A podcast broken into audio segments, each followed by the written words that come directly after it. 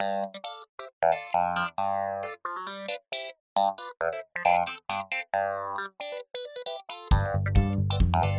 you.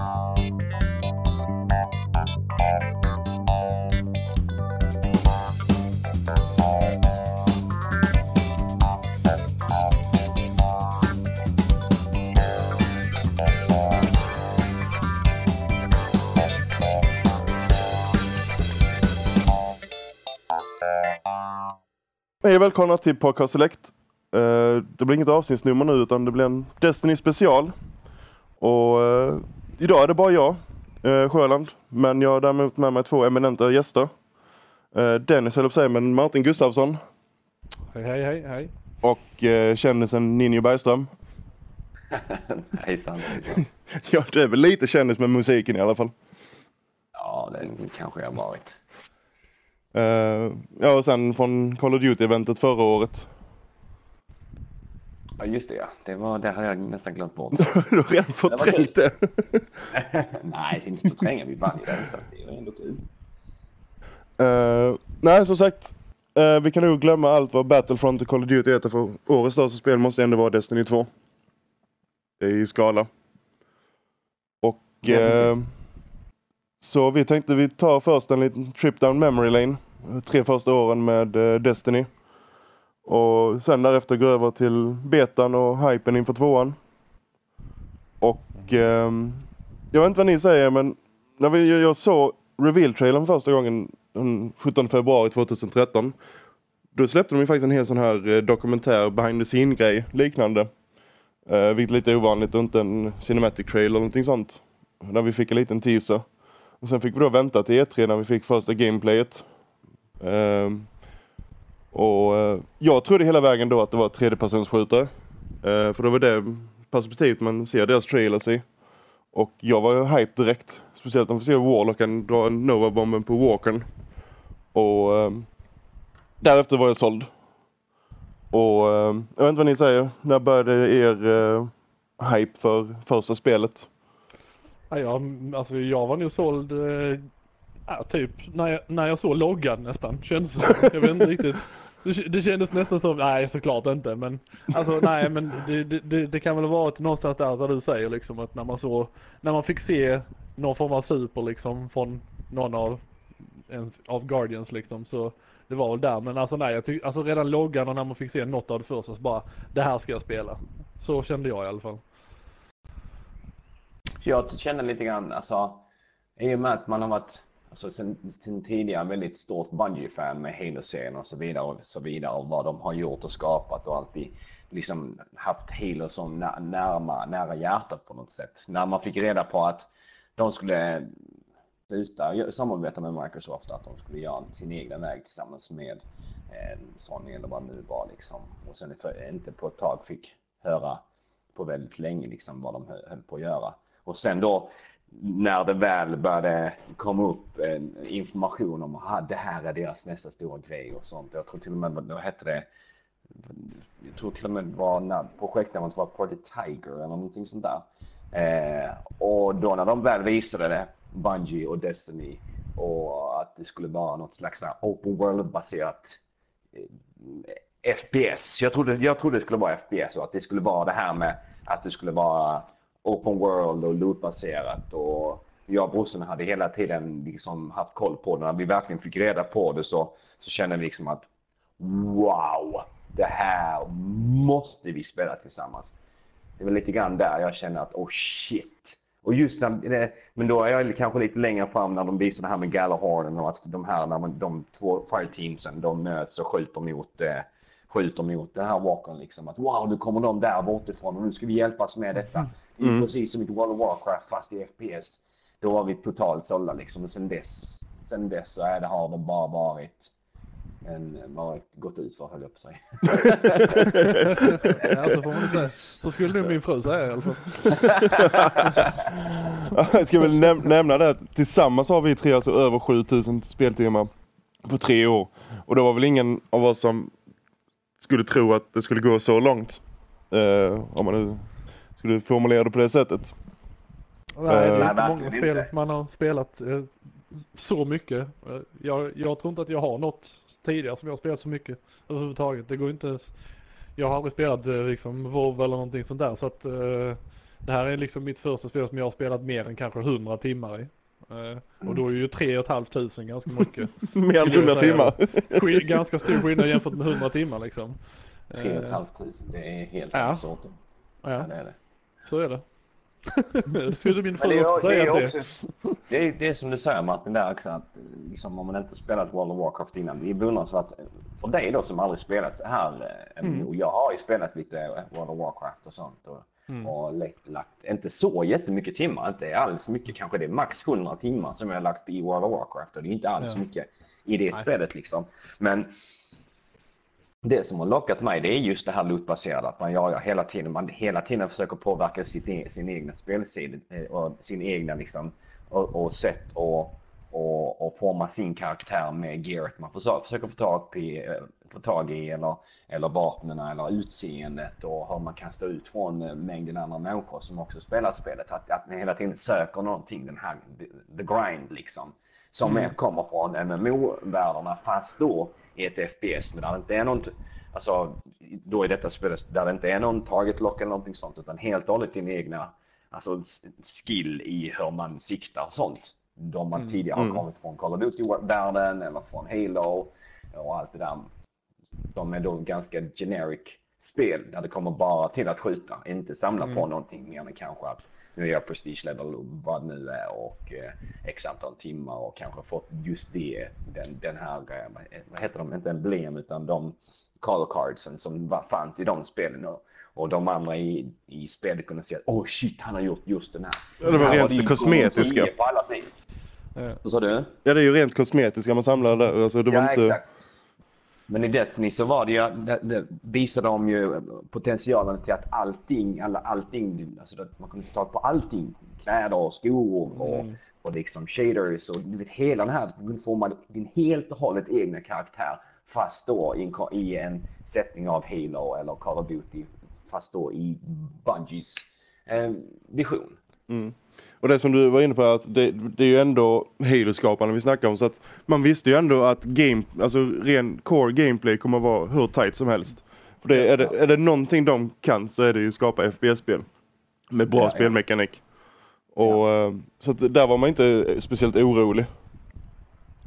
Men nu vet jag Nej, inte. det, är ju- det, Ja. det är ju alltid mer storyn som man kanske, eller som man då blir, som, för men som du säger, jag, alltså jag hade spelat Call of Duty innan liksom, bara liksom ren shooter liksom, aldrig något så att säga MMO-aktigt överhuvudtaget. Så att, och det var väl också samma för mig, att alltså Halo var väl det, okej det är de som har gjort det liksom, ja, det och de, de kan ju, jag tänkte okej de kan sin, sin shooter liksom, så att Mm. bara för det tänkte jag, ja, då, kan, jag- då vet jag att ja, det, här, det här ska jag köra liksom. Sen har det blivit något helt annat. Eh, nu vet jag inte. Martin, du var med under alfan va? Eller var du inte? Eh, alfa kom vi fram till att det var det inte utan det var beta på Xbox där jag började som jag körde första gången. Och Ninja, körde du redan i alfan? Nej, ingen alfa. Bara jag som körde i alfan. Mm. Nu var det i sig bara tre dagar så det var inte, det var ingen jättealfa. Uh, den, var, den var ju precis efter eh, E3 och sen kom då betan i uh, sista veckan i juli. Och ehm, Mm. tyvärr så tog de ju bort den här klassiska uh, one-linern The Wizard came from the moon. Jag var en av de som, visst den var ju cheesy men de kunde ju lika väl haft kvar den. Den var ändå, Eh, vad sa du? Nej, nej, så jag bara höll med dig.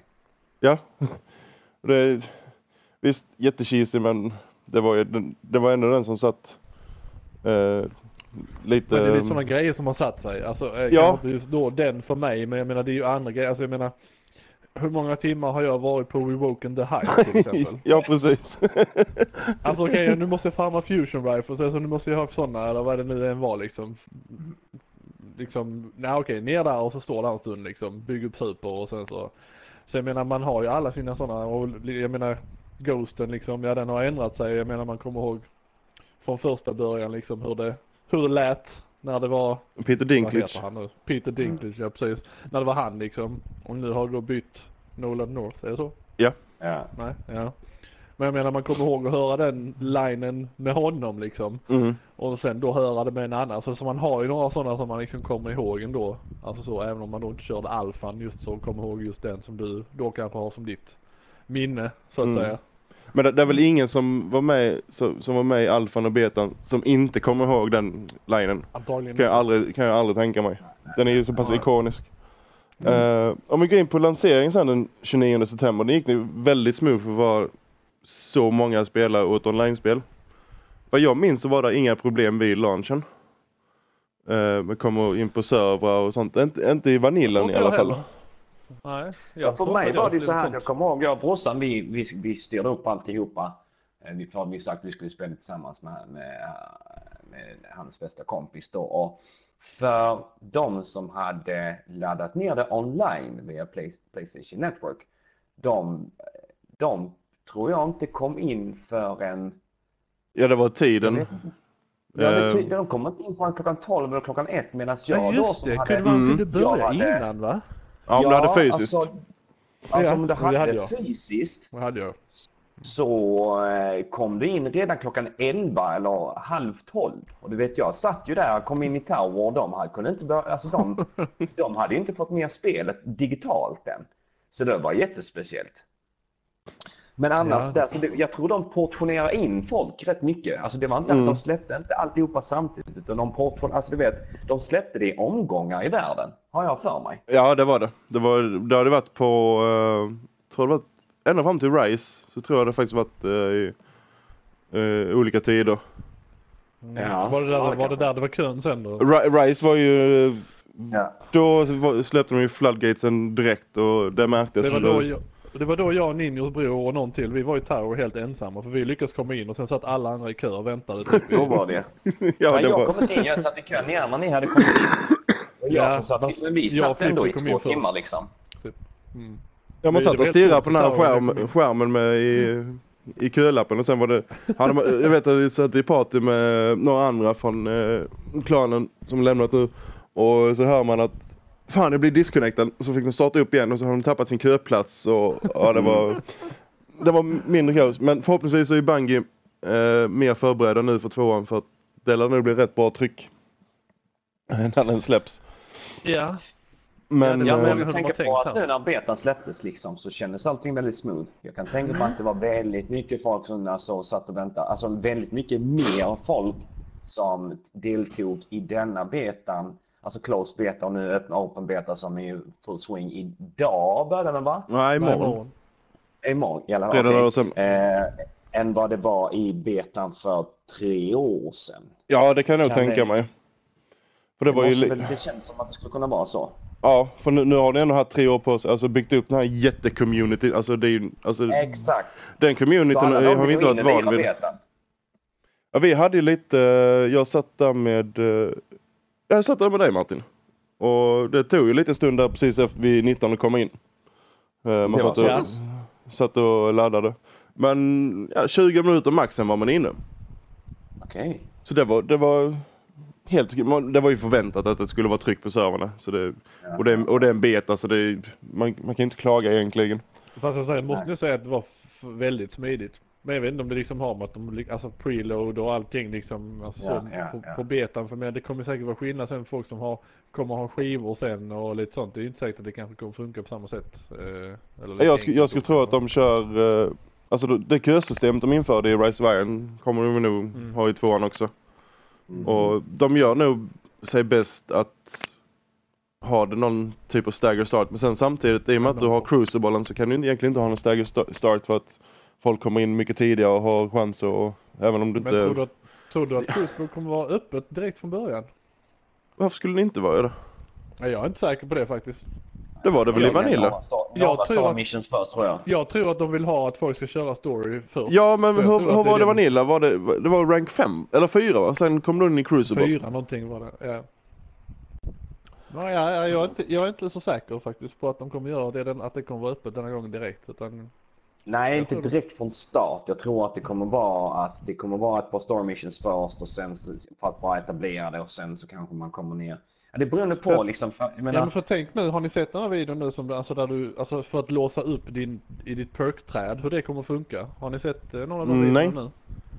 Ehm, De spekulerar nu att det är de här, eh, ja vilken av dem det var nu, vad heter de nya sort? eh, Det är de med de sharks. och något, ja precis. Där står det på den att, och som du går in och kollar på ditt träd sen så står det att du behöver en sån charge point för att låsa upp i ditt Ja, ja du träd. behöver, du, behöver, du behöver någon form av valuta Ja. också. Ja, och då, de får du i PV1 typ. eh, I alla Mm. fall vad de har sett hittills. Promissions eller Ja. Adventures. Eller Ja, något adventure, ja någon av dem där. Eh, Så att jag tror de vill att folk ska gör, köra det först innan Mm. PVP. Det är vad jag tror i alla fall. Men om vi hoppar tillbaka till ettan här lite snabbt innan vi går över till jättehype. Jag vet att alla tre är jättehypade på Ja, tvåan här. Eh, ni minns väl, alltså det var ju väldigt mycket grejer som hände under year one som de som inte var med under year one tyvärr missade. Mm. Och eh, den absolut en av de största måste ju vara Loot Caven i Cosmodrome. Ja. Och det vet Ja. Martin, du spenderade no- eh, några timmar där. Ja, jag tror i alla fall av mina, vad, det nu, vad vi nu kom fram till, nu var 700 på Xbox eller vad det så tror jag nu att jag var i loot caven i säkert 100 av dem i alla fall tror jag. och bara stod och sköt i ett svart hål liksom. 100 timmar loot Ja, det är ja, fan. men alltså, och där var ju alltid folk där liksom. Alltid, spelar ingen roll hur man stack dit. Alltså folk var så, alltså men, alltså jag menar tänk, för jag menar, ni med, alltså man fick, fick man ett liksom ett engram så bara var det ett, eh, ett legendary engram. Ja men det var ju lika stor chans att det blev liksom en blå. eh, Ja det var då innan de ändrade Drops. Eller, eller rättare sagt chansen var större att det blev en blå än att det blev liksom en, en lila då eller vad det är som sagt färgblinda Det är det som du säger Martin, att Engram-ekonomin var ju så jäkla strikt på den tiden. Så att, Exakt. Och då, och, ju och folk vill ju gå upp i level och försöka få tag i gear och sen när, den väl, den, vad han säger, exploiten är Alltså, Folk är är ju, ju att folk ville Fan, göra våg ju. folk är ju, folk är ju lata så hittar de ett sätt där de kan få ut mer på kortare tid. Då är det klart man väljer den. Och jag skulle, alltså man kan inte anse att, att det är en exploit eller något sånt utan man utnyttjar det bara hur speldesignen var eh, då. Mm. Alltså vid lanseringen. Och, Nej, det väl det var inte- fel om exploit, men det var liksom, nej alltså, men, vad kan man säga? Det, alltså det var lite cheesy men ja, det, det var en cheese istället. Kan man, cheese kan man nog säga. Men jag menar det var inte jättelätt att få komma in i en grupp och, och göra våg om du kanske inte var en viss liksom. Det var inte så att Nej, folk visst. bara tog med dig liksom heller. Så att ville du komma dit att du skulle ha chansen ens att följa med. Ja då var det farma som gällde ju liksom. Och, mm. Men hade Så folk effektivt ens släppts då? Nej, VOG tog som vi, jag, vi- jag och Martin kom fram till, det tog en vecka. en vecka. En vecka Eh, tog det. Vilket också Nej, var... det tog inte en vecka. De släppte inte, de släppte Jo, jo, boken en vi har- månad Jo, efter. vi har kollat upp det. Vi har kollat det. Vi har kollat det. Så. Yes. Normal. Eh, vilket också var väldigt roligt för att Loot Cave stängdes i, i samma veva. Av Bungie. Ja, ja, ja, såklart. Eh, och nu när vi ändå är inne på vågen här, den, den första raiden vi fick. Som jag fortfarande anser är den bästa eh, av de vi har haft. Mm. Eh, eh, inte bara för nostalgifaktorn utan för eh, speldesignen i den. eh, alla områden. Så ja, jag tycker den är lätt den bästa av raiderna. Men sen Och- också spelupplevelsen. Det är första gången någonsin Ja. på konsol som man får uppleva någonting Ja. sånt i, av, i den av den alltså, Typen. alltså, Typen typ av spel. spelläge i FPS där man ska samarbeta så pass mycket.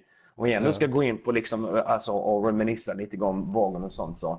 Det är ändå rätt tekniskt, alltså ett man av inte var den absolut tekniska. Största, ja, det är att ett, av de absolut största tv-spelsminnen jag har hittills i, i mitt liv. Det är liksom Mm. när man gick ner där. Då var det jag, min bror eh, och fyra randoms för att vi hade liksom inga andra som vi spelade med liksom.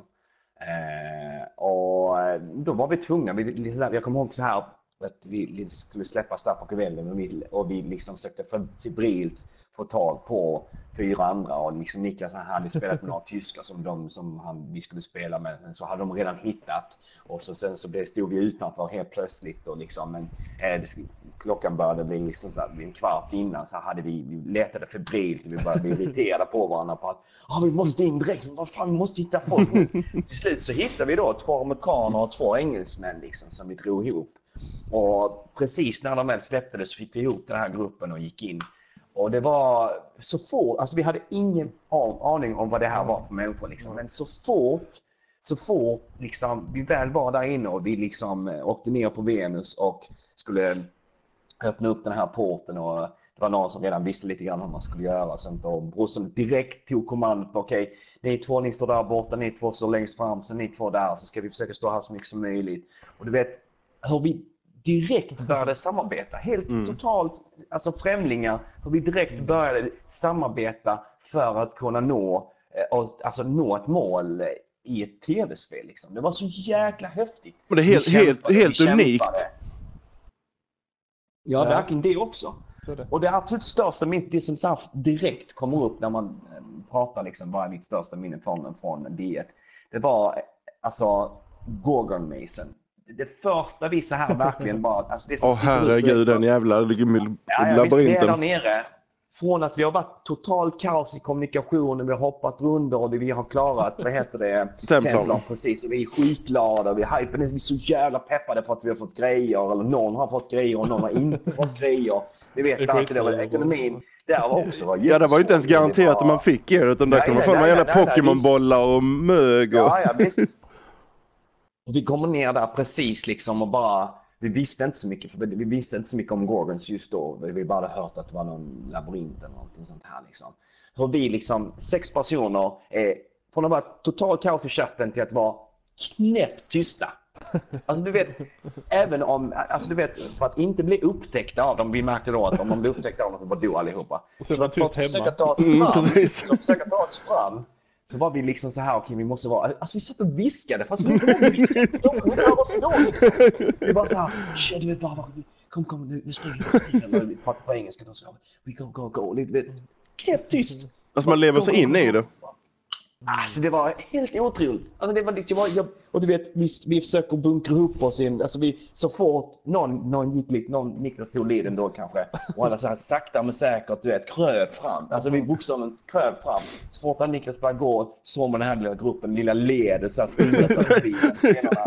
Och, och, Kom lite klunk. Och, och sen Niklas bara, gå, gå, gå, och folk bara, så vet, så här, och du vet, man skriker. Alltså, alltså det alltså det var så, det är så starkt, det är så starkt minne liksom. Martin, vad var din? Ja. eh, Ja, jag hade, alltså min, eh, min vågupplevelse, min, min allra första var ju eh, jag, fem finländare och en Suros regim. Det var ju liksom, det var min, det var min uppgift.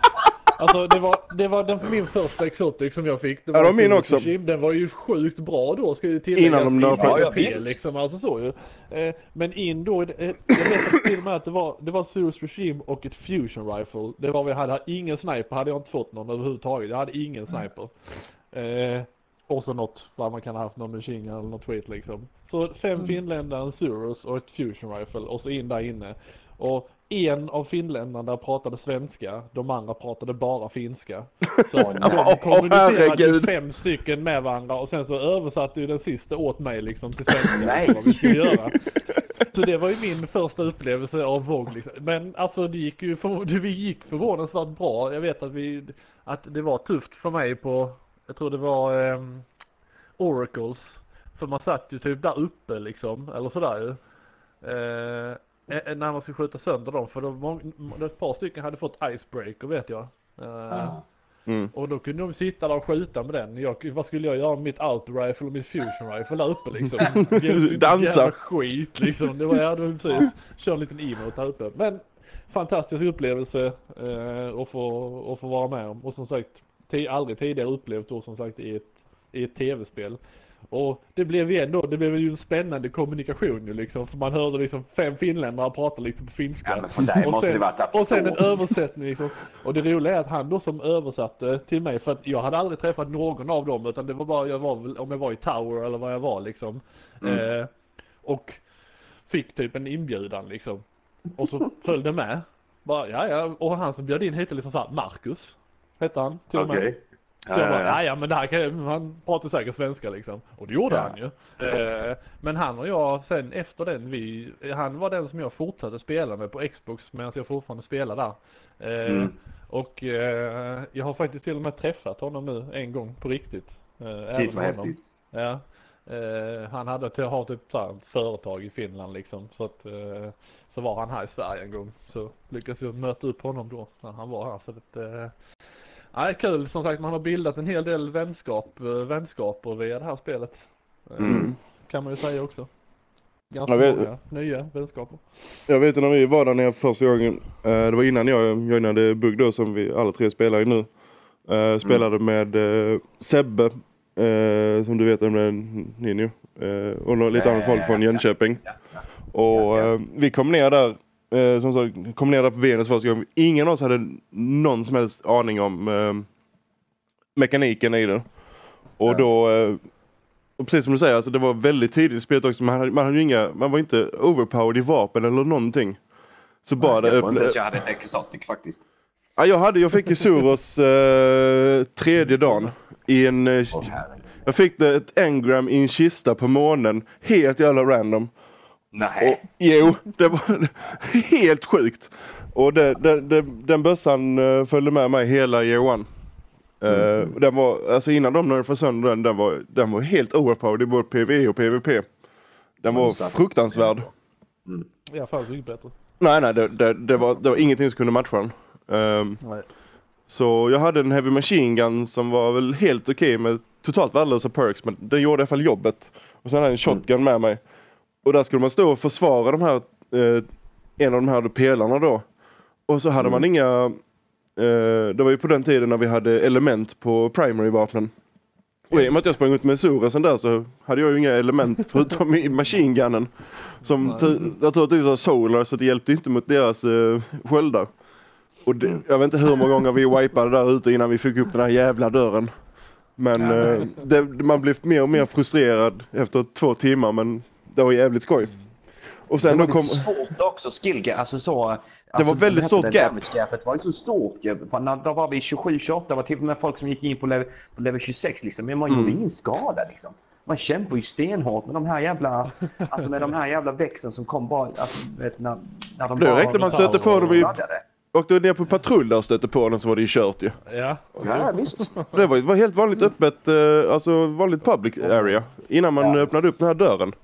Och, eh, och så när man väl kommer in där så kommer det första hopppusslet när man ska hoppa ner. Och jag vet inte hur många personer som bara glöm, glömde att bromsa på vägen ner. Så där var lite, eh, så kommer man in då till templarummet, hoppar ner där. Och blir totalt massakrerade i två och en halv timme. Eh, alltså det var, ju så, det var ju så mycket mobbspan så att man har ju aldrig varit med om det innan. Det var ju alltså våg efter våg. Det var ju hur mycket som helst. Och när man väl kom till Oracle-fasen sen skulle man ju lista ut hur den fungerade. Eh, med alla de Oraclesen. Och sen när det var klart så, som du säger, de kommer ner den här Gorgon Mason. Åh. Alltså man kunde lika väl queuat upp Benny Hill-låten upplevelse. Queuat upp Benny Hill-låten i bakgrunden när vi man sprang runt där som jävla yra höns och skulle hitta. Ja. Och sen kom vi då fram till att det nog var lättare om alla hoppar ut i orbit utom en och låter en person springa igenom hela. Ja, ju för att klassiker. inte bli upptäckt. Eh, en av de klassiska många kismetoderna som fanns i vågen. För att, Ja, som vi sa tidigare då med lootcaven att hittar man, hittar man genvägar så tar man det bara, man gjorde inte det för att man var dålig spelet utan det var för att man ville spara tid. Exakt. Oftast. Det var ju likadant på Templon. Det var ju folk som hittade att man kunde kasta granater på honom så han pushade ner honom så han trillade utanför kanten. Mm. Och helt plötsligt så sp- sprang alla runt med Sunbreaker, eh, handskarna till Warlocken som kastade extra mycket granater. Ganska Och- bra på Atheon också. Ja det, det funkade på Atheon också. Han skulle också puttas ner. och, och så kommer vi till det här klassiska hoppusslet där med de här plattformarna som spanar och dispanas. Åh herregud. Den, eh, jag det vet, jag vet folk som fortfarande idag, tre år senare har problem med den biten. Och hoppar. ja, det vet jag med. det, är, det är lika roligt varje gång Det är man går ner ganska där. många som alltid lämnar precis innan där bara så kan ni hoppa Ja, förbi ja, och så joinar vi sen. Ja okej. Ja, jag, jag har problem med mitt internet. Ja klassiskt faktiskt. Ja, det, den, den, men den, den var lite väl eh, sneaky den vägen för att helt plötsligt började den slutta lite och så gled man ner. Man fattar inte varför. Men det var en kant. Ja, då, och så fick man... Åh. Och sen när man väl kommer in... Ja. Jesus. Ännu, eller jag fortsätter om du hade, ja. Nej men tar du kistgrejen. Alltså det mest otroliga egentligen om vi snackar cheese liksom, det är när vi skulle dra internetkabeln till på Ja, det också. Ja vi kommer dit. Alltså, det, det, det är ju en helt annan värld i, Ja, ja, ja, i cheese. Verkligen, the cheese raid. Sen, sen kommer man in till, eh, till Atheon-delen. Och så pangar håller på och så plötsligt försvinner tre pers. Ingen har, ingen fattar Ja, varför. just det. Just det ja. För då, det var innan de ändrade så att, äh, ändrade till att det var tre randoms. Man kunde ju exploita det där i början att ställa Ja, tre personer längst bak. eller? Ja, det Så var man kunde styra Då, ja. Ja. Men, men, men då fattar man inte ens det. Helt plötsligt var tre personer borta. ställe längst bak. ja, det blev ju det. Ja, så är det ju såklart. Nej men helt plötsligt var tre personer borta. Ja men vad ska vi göra nu då? Och så ska man skjuta ner eh, de här um, oraclesen där inne och så är det någon som glömmer en oracle och sen wipar man och håller på. Ja, jag tror vi satt, satt nog i säkert åtta timmar totalt med lite pauser uh, vid checkpoints jag i vågen. jag har ändå jag lyckas, jag lyckas fortfarande inte lära mig så nu när man gick in och gjorde när de refreshade raiderna när det kom nu den, den uh, uppdateringen. Jag har fortfarande lite där, vilken sida är vilken sida? Vilken är Mars och vilken är Venus liksom? Tar Mars är- Mars är vänster. ja, jo men det, tog, det tar alltid varje gång Ja. jag kommer dit så bara nu, Tänka till några som sekunder, där, ja. den som är där. Det, liksom, det vill inte riktigt sätta sig, jag vet inte riktigt varför det är så svårt liksom. Som, uh, att det inte vill sätta sig. Och då har du ändå varit där nere Några rätt gånger. många gånger. Ja. Ja, ett antal gånger. Ja. Och sen när jag, man var väl jag kan Ja. se, ja, fortsätter. Sen när man väl fick ner Aton då för första gången var hur jävla lycklig som helst. Det var ljudnivån i partychatten var ju off the roof. Eh, När man väl har kommit igenom det. Och så är det någon som får, får väx myfoclasten. Mm. Det här exotic-vapnet därifrån. Som, eh, det var inget jättebra alltså PV-vapen i sig men när folk kom in med den i, PV, i PVP. Alltså det var ju, hade du den i Ja. PVP så var det automatiskt win. Du kunde inte Ja, förlora. Det var Alltså, den var ju helt... lika stark som en, alltså det var som att ha en, eh, en heavy shock, en heavy, uh, en heavy machine gun i din primary. hela tiden. Ja, det, den var... Den nerfade de ju Ja, snabbt. den var rikt, den, var- ja, men den den var var ju- ju... Jag hann också få den för jag fick den i min andra våg fick jag den. Eh, Så att jag fick den ganska, ganska så Ja. snabbt. Ja, Jag har Ovanligt. ganska mycket tur i det här spelet eh, Mm. kan man ändå säga kanske. Men eh, fick den i min andra och, och då hade man ju hört de som redan hade fått den typ nästan så här första gången eller så. Att ah, in med den i PVP, där kommer nya ägare. Så bara, Det var ju det första man gjorde och bara in och bara Mm. hoppsan, här gick bara typ att döda alla typ. Men här man behövde typ knappt göra någonting ju. Alltså, det Och var sen helt gick de sinnessjukt när man mötte kort tid, sen och var de borta. tänkte Så här, alltså man tänkte bara så här, alltså det där är ju, alltså. Alltså det var ju fusion Alltså, var damage grann också- i en det var ju smart. autorifle. Det var ju smart också av dem att göra på det viset för då vill då, då liksom att de, alla PVP-arna de, Folk liksom, vill de göra fick ju höra talas Mm. om det här vapnet och sen bara Fan jag måste göra raiden liksom tre gånger i veckan för att jag Japp. får chans till det här jävla vapnet så att jag kan liksom gå loss. Mm. Och sen så kom ju nerfen på 30, vad var det, 35 procent av nerfen. Ja, det var jättenerf. Den var ju borta. Ja, den var ju borta. bara att man ett vapen 30 procent Det säger en del. okej, det här har varit. Men det var också, det, var också för att de, de satte det så för att de ett exotic-vapen skulle verkligen vara wow, Mm. det här är det Ja. absolut häftigaste vapnet i hela spelet. Det, det, så, det såg vi med allt också. Alla. Ja. Ja precis, Surus också, mm. jättenerfat. Fler, alltså fler vapen. Jag var inne nu häromdagen bara och tittade på ett klipp på, eh, på, på nätet och Last Word från början. Alltså Ja, det det- gick ju, alltså det var ju så här verkligen typ två skott eller tre skott, alltså och inget missade på hur lång Ja, ja. range som helst. Mm. Ja, Alltså ja. det var sinnessjukt att titta på det, det klippet igen nu. Alltså det, nu, den är ju inte alls så nu, den funkar ju liksom men det var ju Mm. också sinnessjuk då, alltså så, all, den vill ju alla som spelar PVP också ha när den Mm. liksom Mm. Så att där, men den kändes ju som ni, du sa Ninni, den kändes ju exotic liksom. Alltså Ja. så. Och det, det har väl kanske försvunnit lite grann. Alltså så, det är inte jättemånga sådana vapen som samma med Thorn typ till exempel var ju också ett sånt vapen som Åh, herregud, alla trials då kom, alla körde Thorn till tre Först, Thorns, bara year pang, one- och så bara brinner det här och så lyser det där och sen var man död liksom. Ja, Bara, year, year one trials var ju for, var forn, alla hade forn.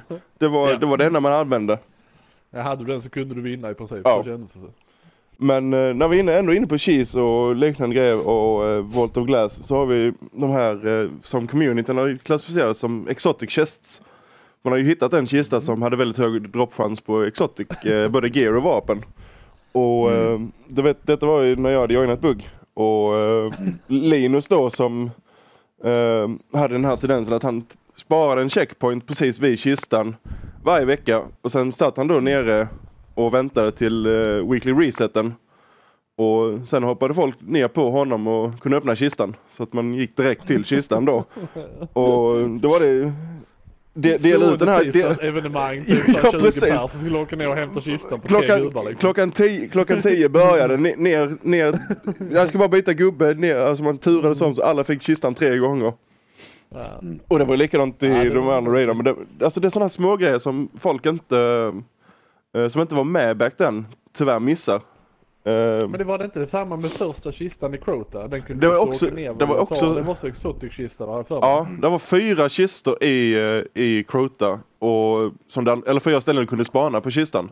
Så Ja, man, och, man åkte ner och kollade, var inte kistan där? Dog man och så åkte man ner och så höll på tills man fick kistan. Ja.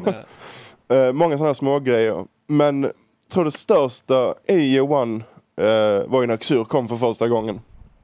Och det var redan den 12 september så det var ju, var ju veckan efter eh, spelet släpptes. Saknade man tre strange coins och försökte Ja. Nej, inte dem. veckan efter. Han, 12 han kom september. redan på fredagen.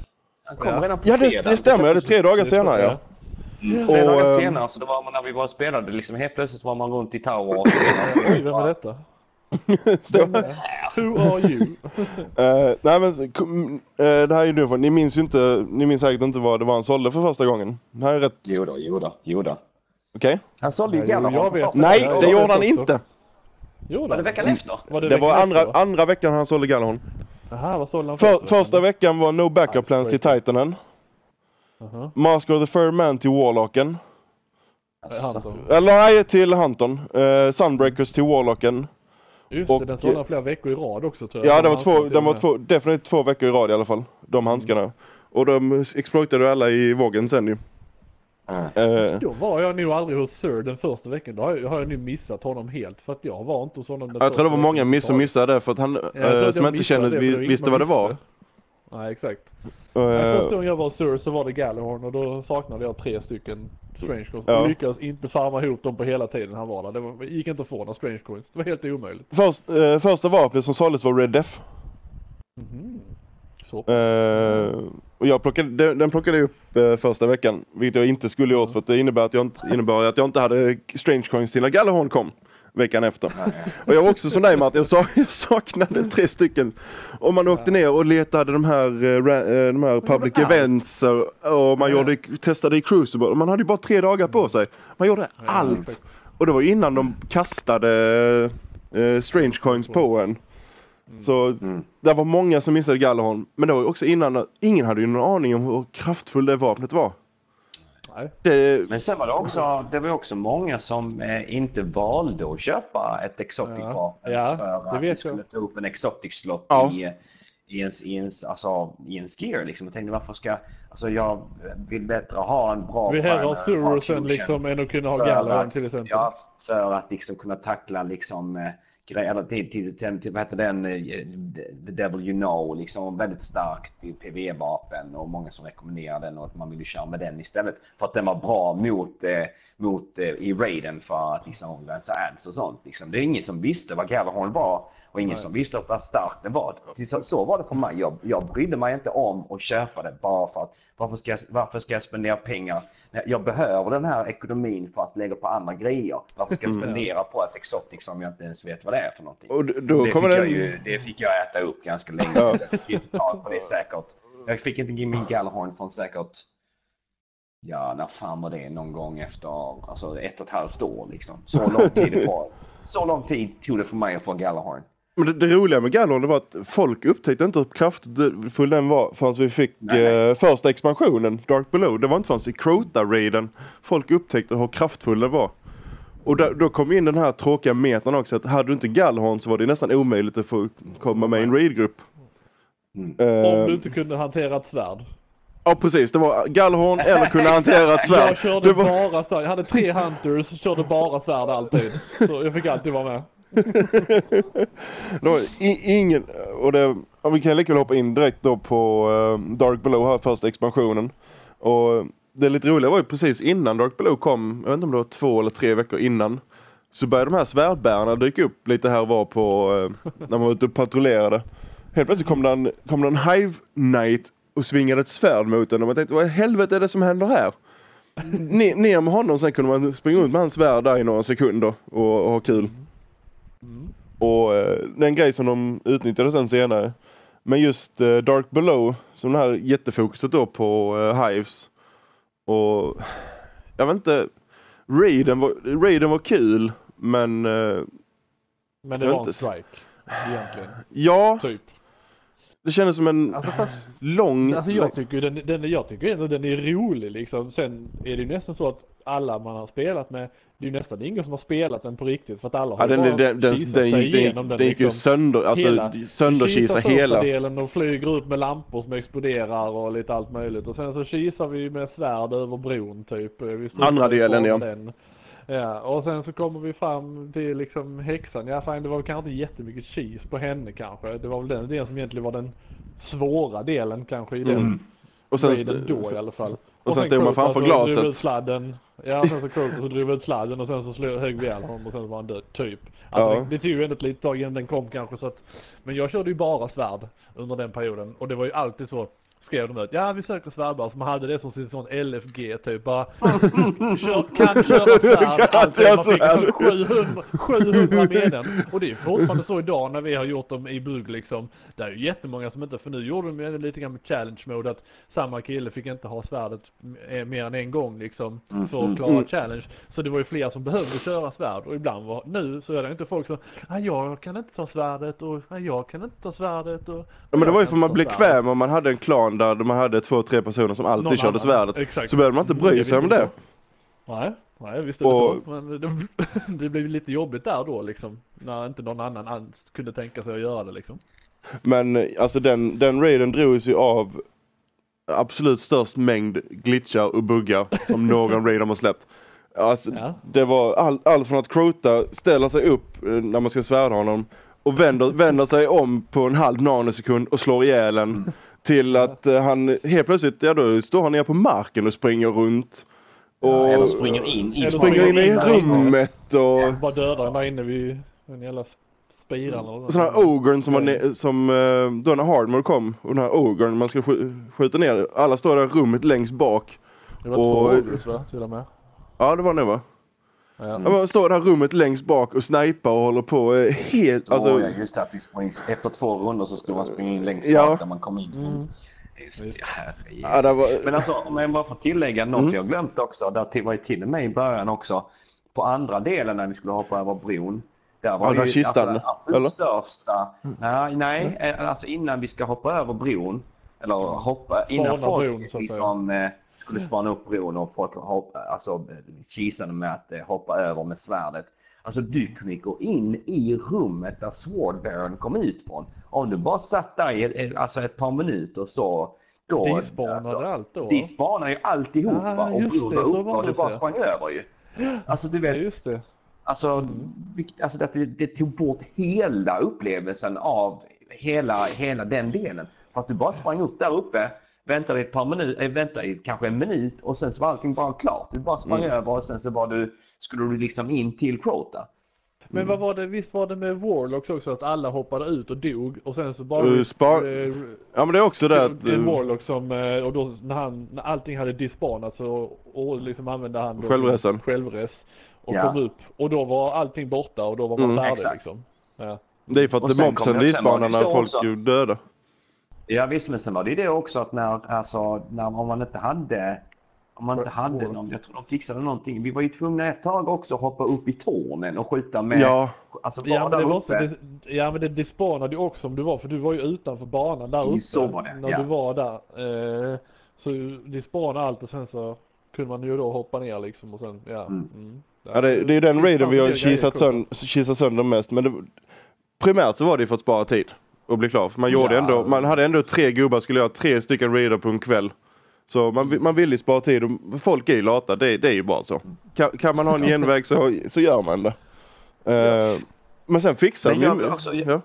Jag, må- jag måste bara tillägga, tillägga också att alltså i den raiden när, med alla de cheesen så var det ändå den raiden som man som eh, folk träffades, alltså där vi allihopa trä, träffades mer eller mindre Mm. På Ja. grund av allt det här man kunde göra. Liksom. Det var där mer eller mindre som Bug verkligen började växa till. Det var där Bug skapades egentligen. Och det var där jag kom liksom- in tror jag, under den perioden. Ja, visst, där och Jag jag, och Niklas och vi spelade med tyskarna och sen så liksom började vi spela med mer och mer svenska och sen så liksom du vet vi hade, vi hette ju Don't Get, get Greedy Guys och sen så började vi spela mer och mer svenska. Det var mer, det kom Mats som kom in och, och det var Mar- något som hette The Nice och du vet. eh, Det, det, det träffades jättemycket folk, på grund av det här cheesen liksom. Eller alla cheesen och, och det var lite där ett community, vårat community började formas vilket är ganska speciellt ändå med tanke på att raiden var sönder. Och Jag vet, jag behövde, det behövdes ju svärdnissar när jag kom in då också för det var ju i Crota-perioden. Men då var det ju, då är det mer på grund av spelmekaniken just i den raiden. Man behövde en viss typ av eh, karaktär. Som du säger då med svärdbäraren och Ja, eh, liknande. Att, Hunter. ja, alltså, eller de som kunde då i brodelen visste man svärdade sig över och eh, Exakt. negli- neglita hela den biten och eh, sådana grejer. Och ehm, Ja, fin tid. Ja det... Eh, eh, Dark Blue, alltså som raid, den, den var rolig men det kom fortfarande inte upp i me- Mest på grund av att den var, den var så söndrig så att man kunde ju sitta där i timmar på Crota-delen. Och man visste att man gjorde rätt och så skulle han glitcha sönder. Man, man bara Ja, fick ja, en sån, ja. en- en- hade otur för en sån kväll. Och man bara Yes. yes. att nej, jag kunde gjort så mycket annat de här tre timmarna. Men, eh, men man, som, man hade ändå, även om det var Det var frustrerande så var det jävligt kul. med. Det var kul då för man satt, satt ändå med ett gäng som man brukade spela med. Ja, Så att, det var ju ändå lite, ja alltså ibland bara satt man och garvade och, alltså, åt eh, de glitcharna som kom där för man alltså Ja, ja, ja. bara skaka på huvudet. Och, men man hade jävligt skoj ändå. Och ehm, sen kom då eh, andra expansionen House of Wolves eh, i maj. Mm. Och det var ju jättelyckat och det var ju samtidigt som Witcher 3 kom. Klantarslan. eh, och då fick vi ingen raid. Eh, utan vi fick eh, Prison of Elders istället. Den här Horde Mode. Mm. Och eh, som koncept var ju Prison of Elders riktigt, riktigt bra. Men jag vet inte om ni var med den någon gång men då kom den här slutdelen då. Var det så att Skalas. jag Skålas, jag Skålas var med från första början. Det var, det var bara när de hade en enda del. Utan sista delen var då Skålas. Och mekaniken i den ehm, delen var ju första gången man upp, kom så pass långt så att eh, man fick det här viruset.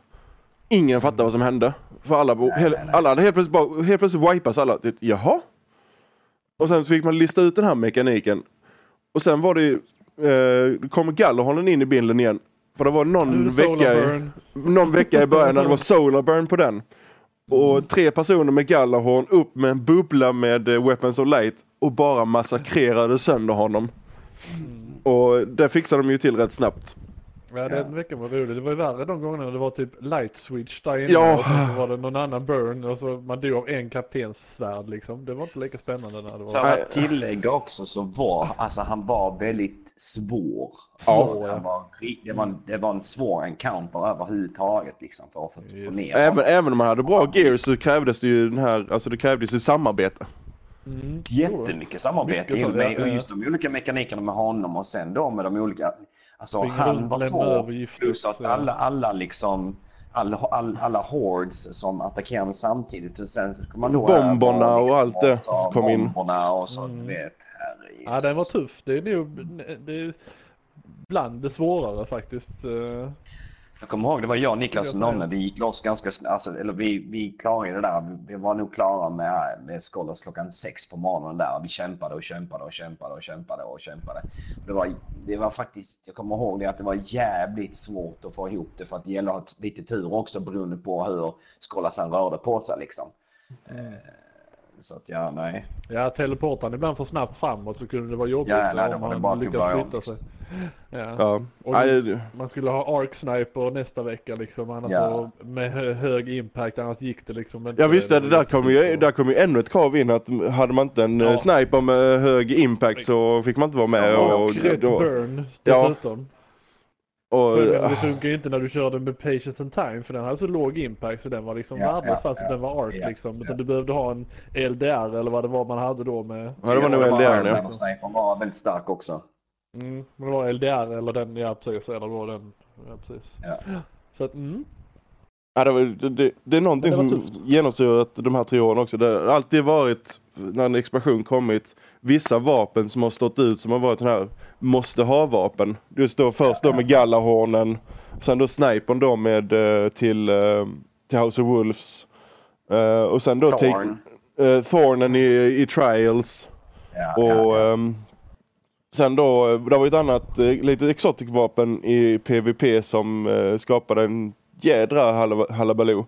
Eh, om ni minns Pocket Infinity innan de nerfade Ja, den. just det. Eh, det. du det kom kun- också klipp häromdagen faktiskt. På. Ja, det- den, den, var så, den var så sönder den fusionen så det var inte ens roligt. Du, det tog en halv sekund att ladda upp den och skjuta iväg. Alltså det var ju... Aj. Sex skott på en Ja. Nej, jag tror det var, det var inte sex skott, det var, det var, eller det var kanske sex skott, men det var rätt så mycket i alla fall. Men de, de satt ju klumpade. Det var Ja, ja, det gick ju jättefort. Det var- ett av de vapen som jag faktiskt fick köpa för jag fick aldrig den droppen. Eh, Nej jag kunde inte ens den såldes inte. Jag fick den väldigt väldigt sent i, uh, tror det var inte fanns i Taken King eller något sånt. Men det var, exakt, det var en exotic quest på det där. Jag tror Ja. det var mitt första Nej. också. Nej, Eh, inte Quest var det inte? Jo, det var det. Jo, jag, jo det var det. var, det Men var nej. en exotic, exotic eh, drop, eller exotic quest som du fick eh, pocket på. Ehm, det, var, det stämmer för att när, jag- när jag väl gjorde den så då hade de redan nerfat sönder den så det var inte roligt men jag ville ha den i libraryt i alla fall. Eh, samma var ju också en eh, Thorn var ju också en quest och alltså det är nog den är questen som ja, har varit med. Den var Ja, svår ja. Mm. i, i, alltså innan de ändrade den. För den blir lättare senare. Men det är just, alltså det, det var nog den questen som tog längst tid för ex, Men det någon var av att du hade ju inga vapen typ då. Om du hade tur hade du ett med void burn på för du skulle ju döda med void dessutom när du I när du- PvP. I- PvP, ja. PvP ja. Och där kommer där kommer jag in som- som var bra. Nej. Knappt spelat PVP. Jag tror jag ignorerade PVP ända, i alla fall för, fram till Ja, visst. uh, House of Wolves kom för att jag har alltid varit med en PVM-människa. Uh, och sen när man Ja. väl började då, jag minns jag inte när Trials kom men det var väl runt House of Wolves va? House, House of Wolves släpptes det. Ja. Eh, Lite, efter. Uh, däromkring började jag spela, jag har varit inne och kört uh, alltså Iron Banner lite då och då för att det var ändå rätt schysst gear uh, som kom Mm. därifrån. Uh, men så kom hon in där som Martin säger, man hade totalt hade köpt en, någon random fusion sparat ja, ihop en legendary max, alltså Ja. bara för att göra den. Och där fick man Mm. sitta en hel helg för att få ut de här jävla killsen. För som det, det var, och det var ju på den tiden också där du fick... Dog du, så ihop 50 blev det- poäng. Du skulle få poäng, 50 poäng. Och du, du, du fick två poäng för en kill men du fick ett minuspoäng Ja. om du Om dog. du dog. Ja. Ja. Det. alltså det, det, den det var, var inte lätt helt helt, enkelt. helt bananas. Mm. Eh, och sen de tog bort den här sen eh, minuset då när du dog. Eh, Sen när de släppte den eh, senare. Men eh, man känner sig verkligen stolt alltså när man väl hade fått ihop den. För att man hade verkligen alltså fått kämpa sig till det vapnet. Och eh, det var ju likadant med, eh, vad var det mer? För vi hade Exotic Quester som var Men glöm Ja. inte bort heller att vi skulle göra häxorna också. Efter Ja visst ja! Åh PvP-delen. herregud ja. Skulle du in i, vad heter det, i... Crota Alltså raiden. den här jävla striken. Åh, ja, just fram den här det. Ja, visst, ja, striken, ja. Och det var ju pissvårt ju. Jag Den fick är- precis upp ett nytt minne bara för det. Ja. På Xbox, när jag skulle få Thorn, då hade jag ingen att spela med. Eh, och, eh, kom, jag gjorde alltså det själv och då hade jag fått icebreakern i och för sig. Alltså vet ni, jag tror att jag satt, för då satt man ju utanför det Ja, där då rummet. satt där rummet ja. Ja, alltså jag tror att, att jag tror att jag satt där i typ två och en halv timme. Åh och herregud. För jag menar du sköt slut dina sex skott där och Fick du sen vänta? fick du vänta tills den laddade upp sig typ igen. Och det var jättemycket fiender, så sånt 78 Ja, ja, likes visst. och så typ, nej. Alltså, Den var ju modifierad den, den striken då för Ja. att det liksom kom Att så mycket omgångar. tre Och sen timmar. till slut då kom den här häxan fram ju. Mm, och hon tog en bra stund att få ner också. Hon var Det inte också. bullet sponge. Ja just det, det var så. Ja, det kom, fick jag fram nu. Det, bara, det gjorde jag helt själv med en icebreaker och satt i det rummet i två och en halv eller tre timmar. Åh, herregud. I det här. Ja det ska vara du till det Martin. Det, Det är sant, det är för sig. ja. Nej men det var ju också då alltså när man, när de, eh, jag vet inte Nightfall kom väl inte direkt, det kom väl bara någon vecka senare.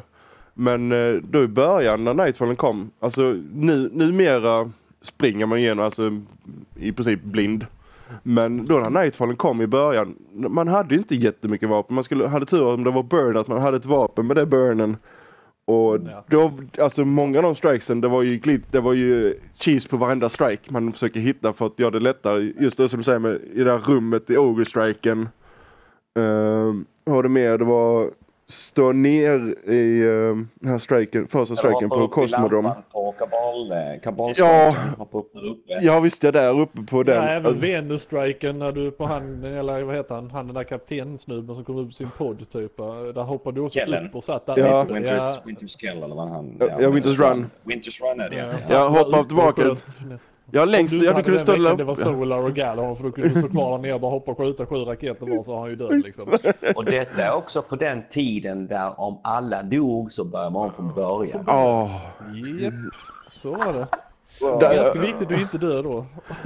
Ja. Jag vet att ni hade Inga väl... checkpoints eller någonting sånt utan Var det- det bara till ett... Ja. Var det inte, var det inte Malle eller någon annan eh, när ni spelade någon gång som drog ut i orbit av misstag? Mitt under Nightfall. Ja, det- kan säkert Nej, jag vet inte om det var. Nightfall men jag vet att det var ett, under en raid vet jag i alla fall att han ju har dragit ut alla. Eh, Men då hade de väl någon form av checkpoint tror jag i alla fall. Ja, i Raidern har var alltid haft checkpoints. Men, eh, ja men i Nightfallen där så, det är som du säger innan, innan de ändrade om, där kan man komma, bossen har minuskull HP kvar. Någon, någon är Ja. död, han har någon sekund kvar på innan han kan resa sig. Och så dör den Exakt. sista personen från början från början. Ja. Och, åh herregud. Men det är också Ja, det, är de här mekanikerna i spelet som gjorde att vi kom tillbaka och kom tillbaka och kom Exakt. tillbaka och ville göra Och det blev ju aktivitet varje vecka. att- Man visste att Ja, visst. när tisdagar var det, var det reset, då gick man in och gjorde... Först hämta, skulle alla hämta exotic-kistan, alltså det var avklarat, så kunde man bocka av det. Visst. Sen på kvällen skulle man få ihop ett raid-team så man kunde köra, alltså raiderna för... Eh, och likadant för att både raid-vapen och raid-gearen, för att uppgradera dem så var man ju tvungen att ha föremål då, eller material Mm. från själva raiden. Så man var ju tvungen att springa igenom allting, öppna alla kistor och hålla på och joxa. Och eh, Mm. alltså man hade de här eh, eh. Tisdagar var det raid. Och de som, de som inte hade tid då mitt i veckan som jobbar sånt, då slängde de ihop ett raid, raid-team på helgen då. Mm. Och sen, sen när trials kom så var det ju, då var det ju trials varje helg. Eh, de som gillade PVP satt och nötade det varje helg. Så att, och likadant då med när Skålas var där så raidade eller så körde Skålas. Man hade ju, eh, det blev något schema av det. Att eh, vid de här dagarna och de här tidpunkterna då träffade man alltid de här eh, polarna man hade i klanen. Även om man inte träffats IRL kanske. Alltså, man hade alltid någonting att göra. Alltså det var väldigt socialt. Och det är också någonting som inte, som inte har funnits innan i, i och med att det var de här fasta aktiviteterna Mm, mm. man gjorde. Och det, det är någonting som, eh, alltså Destiny var först med väldigt, väldigt mycket. Eh, just det som vi sa nu, eh, som du sa Nino innan vi började spela in här med hur, eh, innan då släppet med Destiny, det var mycket content som var borta. Och de har då lagt till content då under, under tiden, under de här tre åren, både de med betalexpansionerna och eh, små uppdateringar och sånt. Och det ser vi ju nu, vi ser det i Division, vi ser det i, så det i Wildlands lite, vi ser det i andra spel som tar efter det nu. Och Anthem blev väl säkert likadant. Så, men det här just alltså sociala spelandet har inte varit Det på samma det nivå. största. Alltså det är nästan den största grejen som har blivit av alltihopa. För men nu kan du egentligen, du kan ju in och sitta och bara prata med folk. Du, du spelar knappt, men du pratar liksom. Mm. Alltså så, lite grann. Alltså man, man det- bygger upp det den här ju en vänskapen. Alltså, så, det är ju Ja. det är personer som du troligtvis inte skulle mött annars. Eh, nu, nu är vi väldigt, väldigt många av oss lo, rätt lokala här i, i klanen. Men, alltså, men där, vi har ju folk från, alltså, från hela landet eh, också. Ja, men det är ju liksom Stockholm och det är upp ännu längre, alltså upp liksom i Norrland liksom på det hållet. Alltså, Ja, men du sa ju Stockholm ju. det ju. Ja, det, är, det är Norrland för Skåne, ja precis. Det är, förlåt, det är. Nej men, Nej, det är men- som hela, verkligen känns som hela Sverige liksom. Och det, Eh, alltså, det är ju super. ingenting som konsolspelare varit vana vid innan utan det är en sån grej som har funnits i MMO-världen på PC. Exakt. Och, eh, men om vi ska gå vidare, sen kom ju nästan, jag säger den bästa expansionen eh, för mig, Taken King. Eh, den vände väldigt mycket upp och ner på Destiny. Med väldigt mycket mekanik, men främst att det var mycket mer cin- cinematic storytelling. Eh, med cutscenes och eh, väldigt stort fokus på att försöka fixa till många av de här grejerna som folk hade klagat på. För i början så var det väldigt fattigt med storyn om man inte då läste de här Green Carsen som du inte kunde läsa i spelet utan du var tvungen att läsa utanför spelet. Eh, men så kom Taken King och det var väldigt ett helt nytt område som vi inte varit innan på eh, med Dreadnoughten. Och springa runt där och leta och den var ju smockfylld med hemligheter. Alla de här småkistorna, helt plötsligt man, fick man någon nyckel eller någon grej från när man dödade en, en kabal. Ja, jag fick, jag fick en nyckel. Ja, men vad ska, vad ska, det var ja. roligt. ja, den har vi helt glömt innan House of Wolves kom. Åh herregud. Uh, när, innan House of Wolves kom så helt plötsligt kom det in dropships uh, med uh, de här House of Wolves take, eller uh, taken, Falen. Fallen. Och så um, tog man ner dem så, så de spanade... där. Nej, ingen, fatt, ingen fattade vad, vad som hände ute på tunneln. Och så spanade, hade- så hade man spanat en kista någonstans. Ja, då skulle man springa runt och leta efter kistan. Och sen när- hade ju någon upptäckt då att ja men om jag zonar ut i ett annat område och zonar in igen, då kommer respawna kistan. Så där eh, upp, åkte man fram och tillbaka, fram och tillbaka bara för att eh, få så många nycklar som möjligt då, som man sen använde i eh, Prison of Elders för att öppna kistorna där. Men ja, det var... Det, Ja, man, På det nu det var, nog, det nog- var nog väldigt många som är väldigt duktiga på att uh, köra Sparrow. När, ja, om man kunde det innan så fick man lära sig det då i alla fall. Ja, jag kommer ihåg när, det, när, vi, alltså när vi var nere på Cosmodrome innan. Alltså där var ju det området, eh, vad fan jag kommer inte ihåg vad det heter. Det var något område i alla fall på Cosmodrome där när, när, de, när de väl kom liksom. Där man, det var lättast att farma den då för kistan var precis vid... Ja men det var ju det området vid... ehm, eh, Sky, Skywatch eller? ja det var Skywatch det är ja. Skywatch. För då åkte man in i det där lilla huset och sen ut igen. Det Ja. var, där kan ja, man Det var få... alltid så trångt där inne så det var 14 man på Sparrow som var inne i den lilla tunneln. Folk körde in i den Sparrow fram och tillbaka liksom.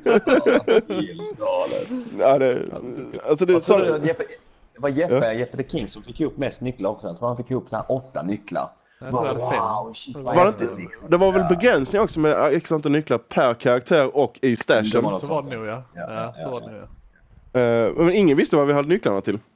För det var ju Nej, innan uh, expansionen hade kommit. Så men där satt man med nycklar. Och sen fick man ännu nycklar då när man sprang på Dreadnoughten. De här, eh, för att öppna de kistorna, ja då skulle man hitta den kistan och sen skulle man lista ut det. Och sen kom ytterligare eh, grejer, de här random kistorna som uh, låg när man krälade runt i alla gångarna. Och sen, eh, Plus att vi hade etheric light också för att gå upp i light level. Kommer du ihåg det? Just det. ja visst ja, och det Vi också. var tvungna att applicera en extra grej, alltså en extra eh, ekonomi för att vi skulle kunna uppgradera eh, gear Eh, och sånt. Liksom. ja. Eller vad fan det var i light level tror jag för mig. Ja visst ja, den vi- eh, bollen ja. Åh. Just det. Mm, mm, mm. Så var det också. Ja det är några grejer men jag tänker kommer inte på, på allt men man kommer Ja. på det efter, efterhand här liksom. Så tänker man på Ja, grejer det som faktiskt eh, bara farma material för det. Mm. Alltså du kunde inte levela upp någonting. Om du inte hade, jaha då var det den här dagen, då ska vi köra en patrullroute på Venus för att jaga lite, eh, ja vad de nu hette där, de Spirit Bloom. Nej, Spirit på Jaha, då kör vi här i några timmar ja, liksom och jagar det. bara. Och så kanske man fick ihop en 10-15 stycken liksom. Bara woho, nu kan jag uppgradera en nod på en del som jag har här liksom. Alltså bara, det är inte konstigt att det tog många timmar och att man Nej, var där många, många timmar i spelet liksom. Nej. Så Men jag måste också bara tillägga innan vi går in på Tekken King igen. eh, Det, jag måste också, eh, med House of Wolves så har vi glömt, helt, jag har också egentligen glömt bort eh, Trials of Osiris som var nytt då liksom. Och det var, det, folk vågade ju inte gå in och spela det först ju för att det var, det var ju så väldigt kompetitivt. Ja. Den helgen kommer jag ihåg liksom att ja, men vi, vi, vi vill inte in och spela än för vi vill liksom ha bättre grejer när vi går in där. Och eh, en timme efter att Trials hade gått live så, hade så, så ringde Bronset och bara Har du sett?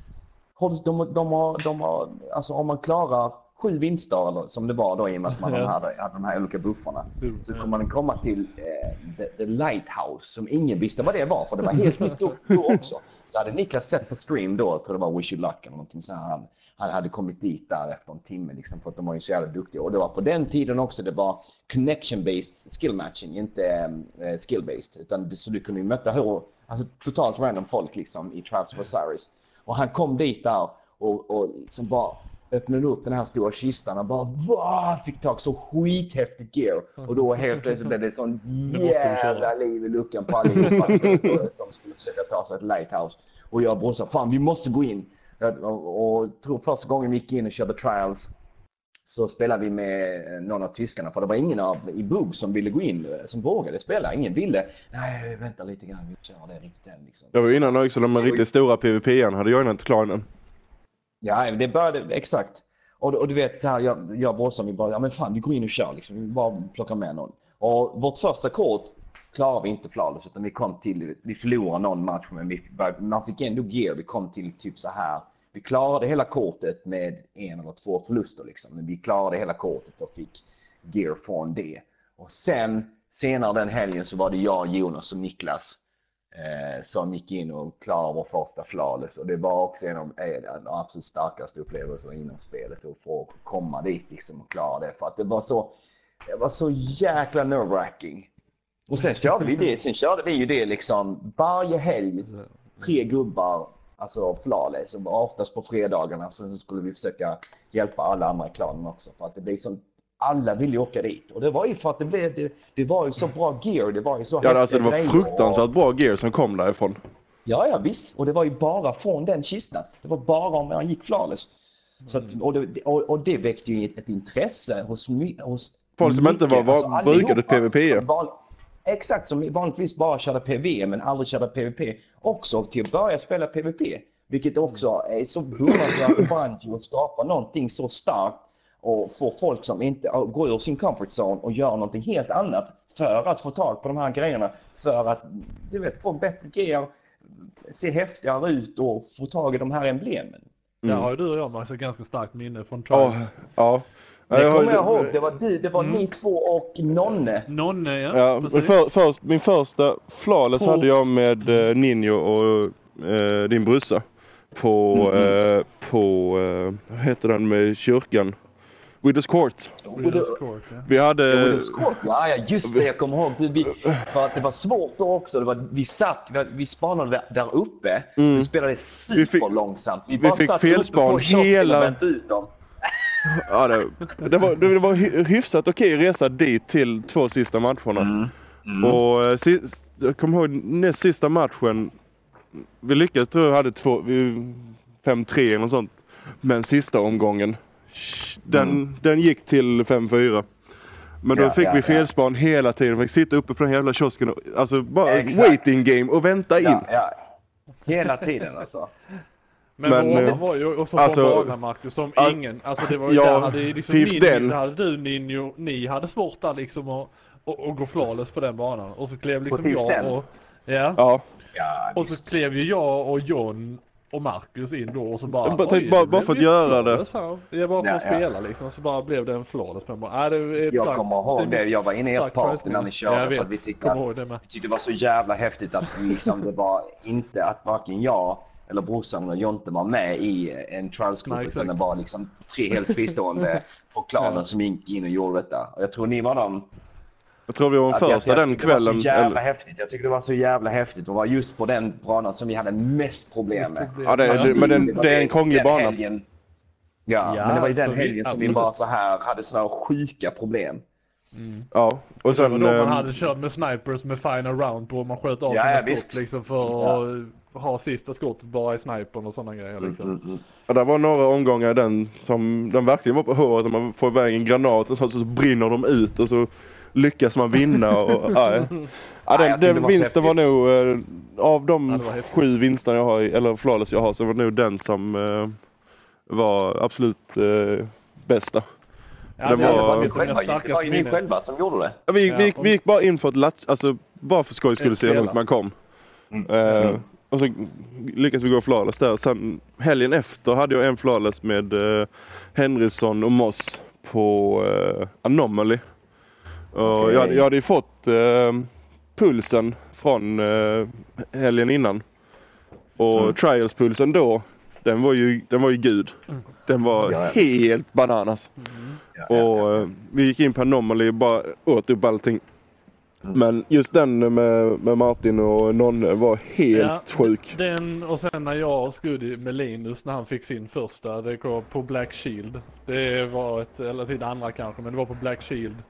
Också Mm. riktigt sjuk runda som jag minns starkt från Trials. Så det är väl nu mina två starkaste Trials-minnen i alla fall. tror jag. Och det är också det spelläge som verkligen har hållit kvar communityn i spelet under de här tre åren. Oh, Ja, ja. För att ja, det, ja. det, det är ett jättekompetitivt läge där. Det är, alltså, som du säger, ni- folk som inte spelat PVP innan började spelade bara, alltså man hade den här rutinen varje helg att man spelade, man möttes upp på fredagen när Trials började så spelade, körde man Trials den helgen. Mm. Och snackade lite skit och alltså hade skoj. Men om vi ser Ja. tillbaka till Taking King, den här dreadnoughten.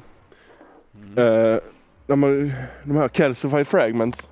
Innan vi visste om den här ehm, eh, Touch of Malicen som skulle bli spelets tredje måste ha-vapen. Speciellt i, alltså hade man inte Touch of Malicen i, raid, i raiden så blev den jobbig.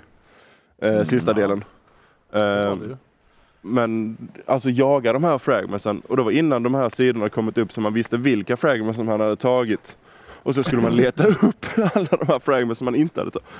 Åh det var grind att få det jävla Spännande vapnet. koncept faktiskt. Ja, Jag kommer ihåg massa, han höll på att kämpa med det liksom. Han visste inte riktigt vilka han hade tagit så han skulle ju runt och kolla på allihopa. Han, alltså du vet, han kämpade med det rätt länge också liksom. Ja men det värsta var ju också att när de här sidorna väl kom också så var det ju så att hade du tagit dem på någon annan gubbe så märkte du inte. Du var tvungen Nej att för ta i, alla just det, ja, direct, i, i, i directorn stod det för alla Så det stod att du gubbarna. hade tagit den, ja stod att du hade tagit den men du hade ju ändå inte det på den gubben så då hjälpte ju inte det att det stod att du hade tagit den så du var ändå tvungen att springa typ till alla ställen och kolla om du hade tagit på den gubben. Alltså fick ju bestämma dig för en gubbe och köra med den liksom.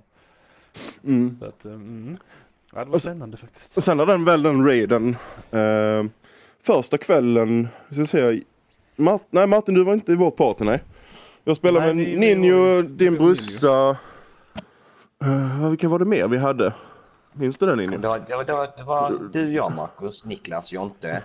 Eh, det var Henrysson va? Henriksson och Scuddy kanske. Ja Det var det nog vara nog. ett skudd ja. Det kan jag nog eh, säga att det var det skudd. Så var det någon vi fick byta ut på sista delen mot någon amerikanare som vi lyckades hitta innan vi klarade det. Ja.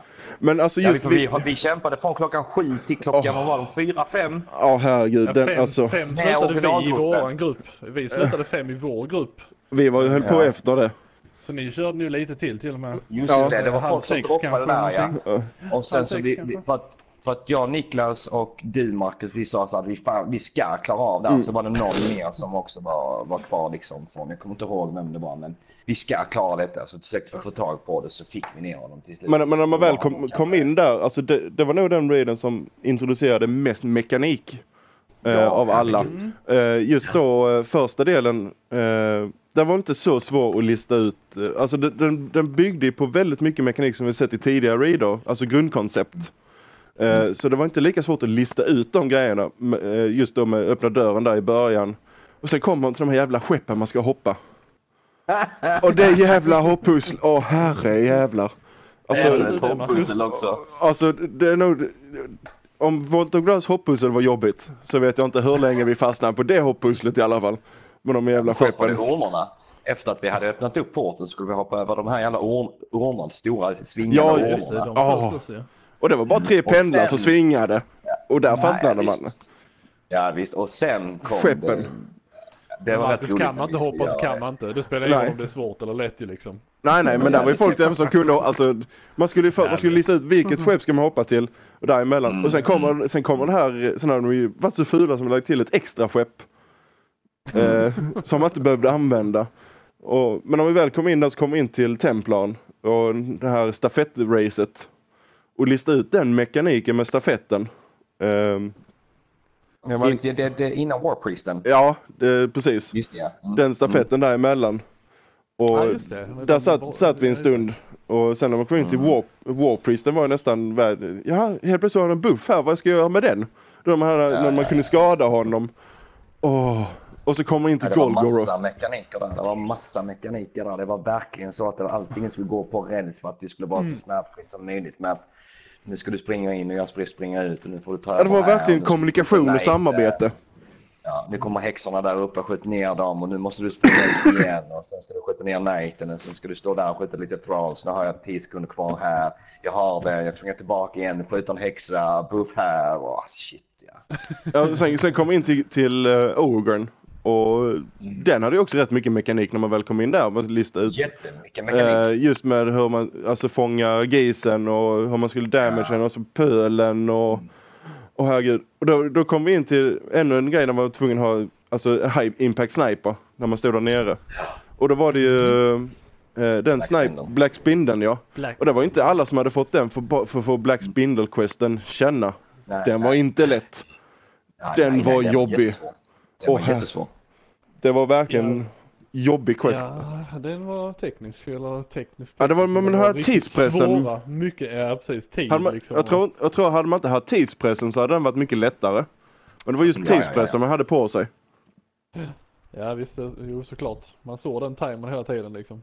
Ja, och sen kommer man då till nästa hopppussel. Eh, med, med, vägg, med väggarna. Åh oh, oh, herregud.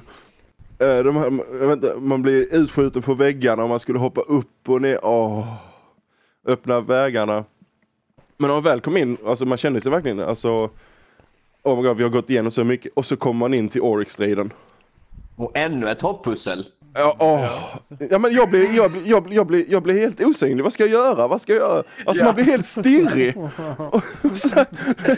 Ska jag... Alltså det var ju lite grann så också liksom. Man, känner- efter ett tag så kände man så och med att det var random, man blev random picked av vem som var, kom in i en sen Mm. plane och skulle hoppa liksom. Så, du vet, beroende på vem det var som skulle hoppa så bara, ah, reset, jag gör inte det här. Ja, vi har ju den här, vi har den här klass, klassikern där vi har med oss droppan att han fick shaden så han hoppade direkt ut.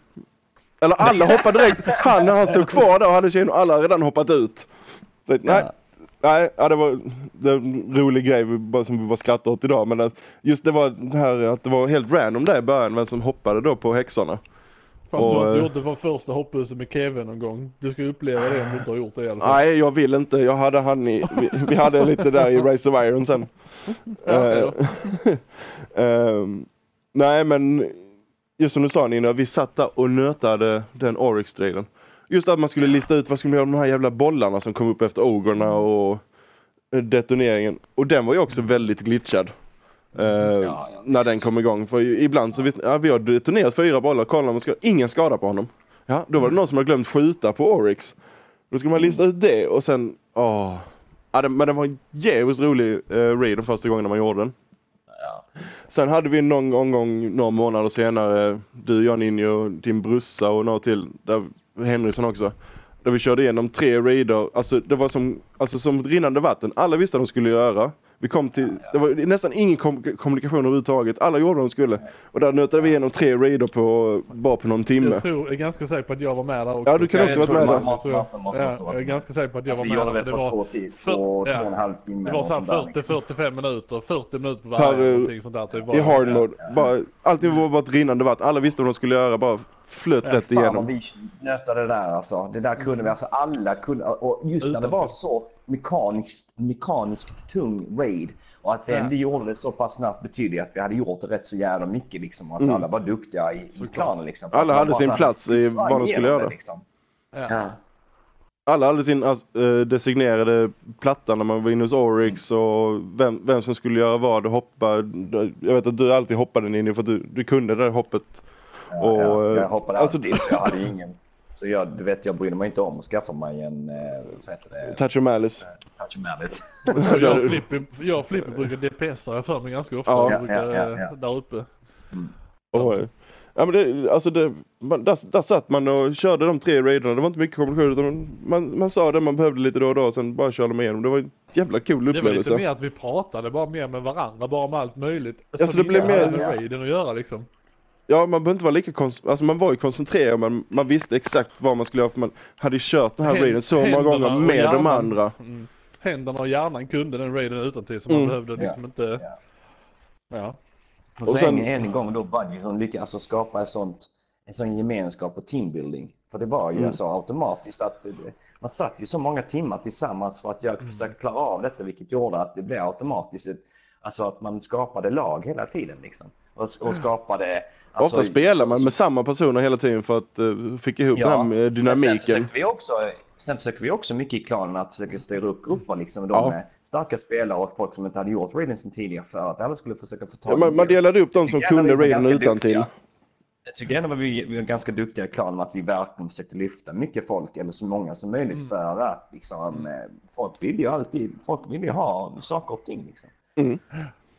Ja vi försökte så gott det gick liksom. Ja. Mm, Alltså, så gott det gick, ja. få med någon. Mm. Alltså det, man gjorde Man, man, kan ju, man kan ju bara ha, alltså du har inte detta med alltså, hur pass bra eller dåliga den extra spelaren är utan Mm. man behöver ju ha x antal som kan raiden utan till och sen fylla ut med resten. Alltså för att Ja. lära upp. Man, man kan inte ha två personer som kan raiden och sen fylla ut med fyra som aldrig gjort Nej, den det är innan. faktiskt. Alltså det är inte när du har så pass mycket mekanik i den. Liksom.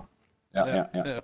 Och det såg vi också sen i, i Rise of Iron eh, med, eh, nu har jag glömt vad raiden heter, Refer Machine. Wrath of the Machine. Mm. Eh, när den kom för den var också rätt eh, mekanisk. Eh, Mm. Ja. just då i Snabb och mekanisk. Ja, när man kommer in första delen och ska köra damage på, eh, på uh, Axis, nej inte Axis, uh, vad heter han? Eh, Eh, nej, jag kommer inte på vad han heter. nej men han första snubben kastade de bollarna Ja. och sen kom hopppusslerna och sen kom vi bort till bron. Och herregud persen på den bron. Eh, Ja, nej, det var också väldigt spännande. Väldigt episkt. eh, Alltså, Ja, det var det faktiskt. faktiskt. Ja. Helt plötsligt får man, har man en stor jävla eh, långtradare vad fan så- Skördetröska. Skördetrö- Skördetröska. kommer i rör och bara springa därifrån. Och sen ska man komma därifrån och när man väl kommer ner till eh, Axis-striden då, första delen. Och all den här, alltså återigen mekanik som vi har sett tidigare. Eh, men sen introducerade de här bollarna man skulle kasta på plattan och sånt. Och då blev det ännu mer alltså, fokus på kommunikation eh, och samspel eh, i gruppen. Och för, du, du- den var också en raid, du, du kunde inte klara av den utan att ha kommunikation. Det, det, det gick inte. Och ehm, jag vet vi satt och Nej, och, nötade och den. alla behövde göra vad de skulle Precis. göra i den raiden De- också. Det var väldigt viktigt alltså så att eh, alla kunde. Alla kunde hade, den, liksom. hade någon uppgift att göra. Ja. Eh, Därför skulle du inte skjuta med kanon så skulle du kasta liksom och skulle du, alltså så. Det var alltid någonting man skulle göra. Var du inte Mm. power så skulle du liksom ta, ja men. ja, jag introducerade challengen på den sen. Och så Ja, skapade, så skapade ytterligare betoning då på samspel. Ja, Mm. kommunikation. Och um, nej, alltså den, som raid så, så ligger den uppe där tillsammans med Voggen. Alltså just Mm. med all eh, eh, mekanik och alltså som man ska göra och sånt. Den var jävligt rolig. Och sen upptäckte folk den här Exotic Questen med Outbreak Prime. Jaga tv-skärmarna och sen, eh, jag vet inte, jag gjorde det här med din Binary brorsa. codes, alltså det, Åh, det var något speciellt. De som lyckades, li- åh herregud. Där, Eh, Det är Math Class som... var, det Ja, någon, ja. var det någon som satt och tittade på honom när de höll på att lista ut det? Nej, Det gjorde jag kan jag säga. Det, det, som de satt och räknade och då, ah, det var ah, det var sjukt att sitta och titta på. Jag satt nu och tittade i, jag vet inte, två, tre timmar kanske eller någonting på honom. Ja, ja, ja. Under tiden. Alltså det var det där, hur kommer man på det liksom? ja, ja, Nej, jag, jag, jag, det. Det- bara satt och eh, när jag satt Alltså, det och kollade svårt lösningar sen. att göra det när du visste hur man skulle göra Ja. det sen ju till och med. Alltså så. Nej, mm, mycket imponerande får jag säga faktiskt av dem. Och just samma sak Bungie igen, ja, igen där som lägger in Mm. sådana saker som inte är Ja. alls Ja, annonserade utan de ligger där gömt. Helt plötsligt så är det ett jävla matte. Alltså du vet ju ändå Ja. väldigt, det blir ändå my- en mystiken kring grejerna, mystiken kring vapnet och mystiken kring raiden då. Att eh, vi skulle, man skulle in och göra raiden en gång till och sen skulle man aktivera de här tv-skärmarna och sen skulle man då, Ja. när man väl gjort det så skulle man klara dem på det sättet och så skulle man då öppna upp eh, tv-skärmen under honom och sen skulle man få tag i de här grejerna. Och sen skulle, Och sen, sen skulle de här eh, plattorna, eller de här eh, containrarna du skulle stå på i rummet innan på ett Ja, visst ja, sätt visst. beroende och ja det var Ja det är bara hatten av till Bungie för de, det, vi kan nu förvänta oss ännu mer sånt i tvåan. Så det Ja, ska bli det- väldigt eh, det, intressant. Det kommer nog bli riktigt eh, häftiga grejer tror jag också. I tvåan här. Ja, ja det är alltså bara de här första tre åren. Alltså det är så mycket man har upplevt just då med eh, en community-biten men eh, som vi har diskuterat här med alltså alla kistmetoder man har gjort, alltså loot caves och exotic kistor och knuffa ner, alltså kisat uh, raider och hållit på det. Alltså det har varit en upplevelse som väl, jag tror inte alla som har spelat på kons- bara spelat på konsol, det är någonting de inte upplevt innan och det är, tror jag väldigt många PC-spelare också som även om de har spelat MMOs och sånt inte varit vana vid heller på något sätt. För det har varit alltså, Ja, helt unik upplevelse. Liknande. Mm. Mm. Ja, verkligen, verkligen. Och det absolut största fokus är som vi sagt, alltså det har varit alltså community-biten. Alltså om man kollar, Mm. det har alltid det har ju kommit upp, eh, man har sett eh, streamers community, sen har det varit Alltså just eh, det har varit en väldigt stark community runt spelet med eh, sidor som har gått in, verkligen in, gått in på djupet med eh, vilka vapen och vapentester och, och, det varit, och så fort någon Bungie man har hittat någonting som, att här är alldeles för overpowered så har ju communityn skrikit till direkt. Och Bungie har kollat Mm. över det och balanserat och hållit på och Alltså det har varit väldigt bra in- interaktion mellan just då Bungie och eh, communityn. Men Även om det- att det här communityt 540 000 dollar drar ihop till välgörenhet under Ja. en, alltså det är ganska mycket pengar. Mm. 540 000, det var ju 1,2 miljoner dollar. Ja, nej men alltså det var eh, den, alltså den, den ena, den ena gången var det 540 000. Ja. En gång, ja. Första gången var det 300 någonting tror jag. 540 och sen blev det, vad blev det, 1,2 typ eller någonting sånt där. 1,2 miljoner till Alltså det Gud. har liksom dragit ihop 2 miljoner dollar liksom till, alltså, alltså Välgörenhet. det är ju helt, det är helt sjukt alltså. Ett Och också måste, till, måste också tillägga det att Destiny Community också varit ett väldigt icke-toxic community. Det är första gången som man upplever det. Ja. För Vanligtvis FPS-spel har varit väldigt, alltså väldigt så här mycket Alltså, alltså vet, påhopp och svordomar och hets Mm. och allting sånt. Jag, alltså, det enda gången jag har upplevt det på något sätt överhuvudtaget i det här spelet det är om någon skickar, skickat ett DM till en liksom. Ja, you suck, ja, you, Ja, ja. you're cheating. Ja, men så, sånt, bla. sånt kommer ju aldrig, den, den delen kommer ju aldrig ifrån. Men det, det är så lite som säger att man har inte, man har inte fått, eh, alltså Det är mer man, vänligt i alla fall än Ja, det liksom. det, är, inte- det är inte som att gå in i en Call of Duty-match om man sitter i, i en öppen lobby där i spelet Nej, och hör nej, allt nej, eh, skrikande hit och dit. Att det är, ju- jag skulle inte säga att det är mer mognare spelare för att Destiny har ju spelare alltså, i, alltså från unga spelare till väldigt gamla spelare. Visst. Men, men det- jag vet inte, det kanske, det kanske är någonting med spelet i sig eller så är det Det är ju Jag spelet i vet sig. Det är ju spelet. Alltså, det är Bungie Det- som har skapat den här det atmosfären och Exakt. så, de, så vi spelar spelet och då så de, eh, vill, så de vill att man ska spela spelet gör ju att, det inte, att det inte blir det här. Visst, du har trials som är extremt Ja, ja. competitive och att Ja, det är ja. verkligen så att man tävlar mot varandra på alla sätt och vis. Men ändå, eh, eh, även där så är ju inte det alls lika, alltså men sen tror jag också det handlar mycket om också att det här med att man sitter i slutna grupper och allting sånt. Att man Ja. pratar aldrig liksom med Det är väldigt, med- väldigt lite eh, public eh, chats. Exakt, exakt, exakt. Det är nästan så det Så värsta ja. du kan råka ut för det blir teabaggad. Och då är det väl helt okej. Exakt, ja. Det är väl så. Ja. Och, nej men det, alltså de här tre åren, alltså jag, jag trodde ju aldrig jag skulle lagt eh, 1700 timmar på detta. Eh, under så här lång tid. Men jag, detta är mitt första FPS på konsolen sedan Goldeneye 64. Och eh, när jag gick, jag gick in i, i alfan, jag var ju, jag, min pepp var jättehög efter att ha sett första trailern för jag trodde det var tredje person och hela biten. Och, och sen fick jag reda på vad FPS, åh, jag har aldrig spelat FPS, klarar jag av detta med handkontroll? Men när man väl kom in i det och spelat, eh, spelat igenom alfan, de här uppdragen, man kom väldigt snabbt in i hur eh, styrning och sånt. Och det är, det är, det är tack vare Bungie. De, alltså Ja, de kan kontrollen. Den är så, den är så tight. Ja. Och eh, så De att, vet hur det ska kännas liksom. ja. De har den känslan för hur ett spel shooter liksom ska kännas på konsol. Och jag, jag vet många med mig som, som aldrig spelat alltså, FPS på konsol innan som, alltså, som springer runt alltså, alltså riktigt, riktigt bra i, i PVP och PvE, alltså Mm. som, som har lärt sig väldigt snabbt. Och eh, ja, jag, har, jag har stora förhoppningar på eh, alltså, framtiden nu. Och Mm. om vi börjar då med eh, de här två dagarna med betan.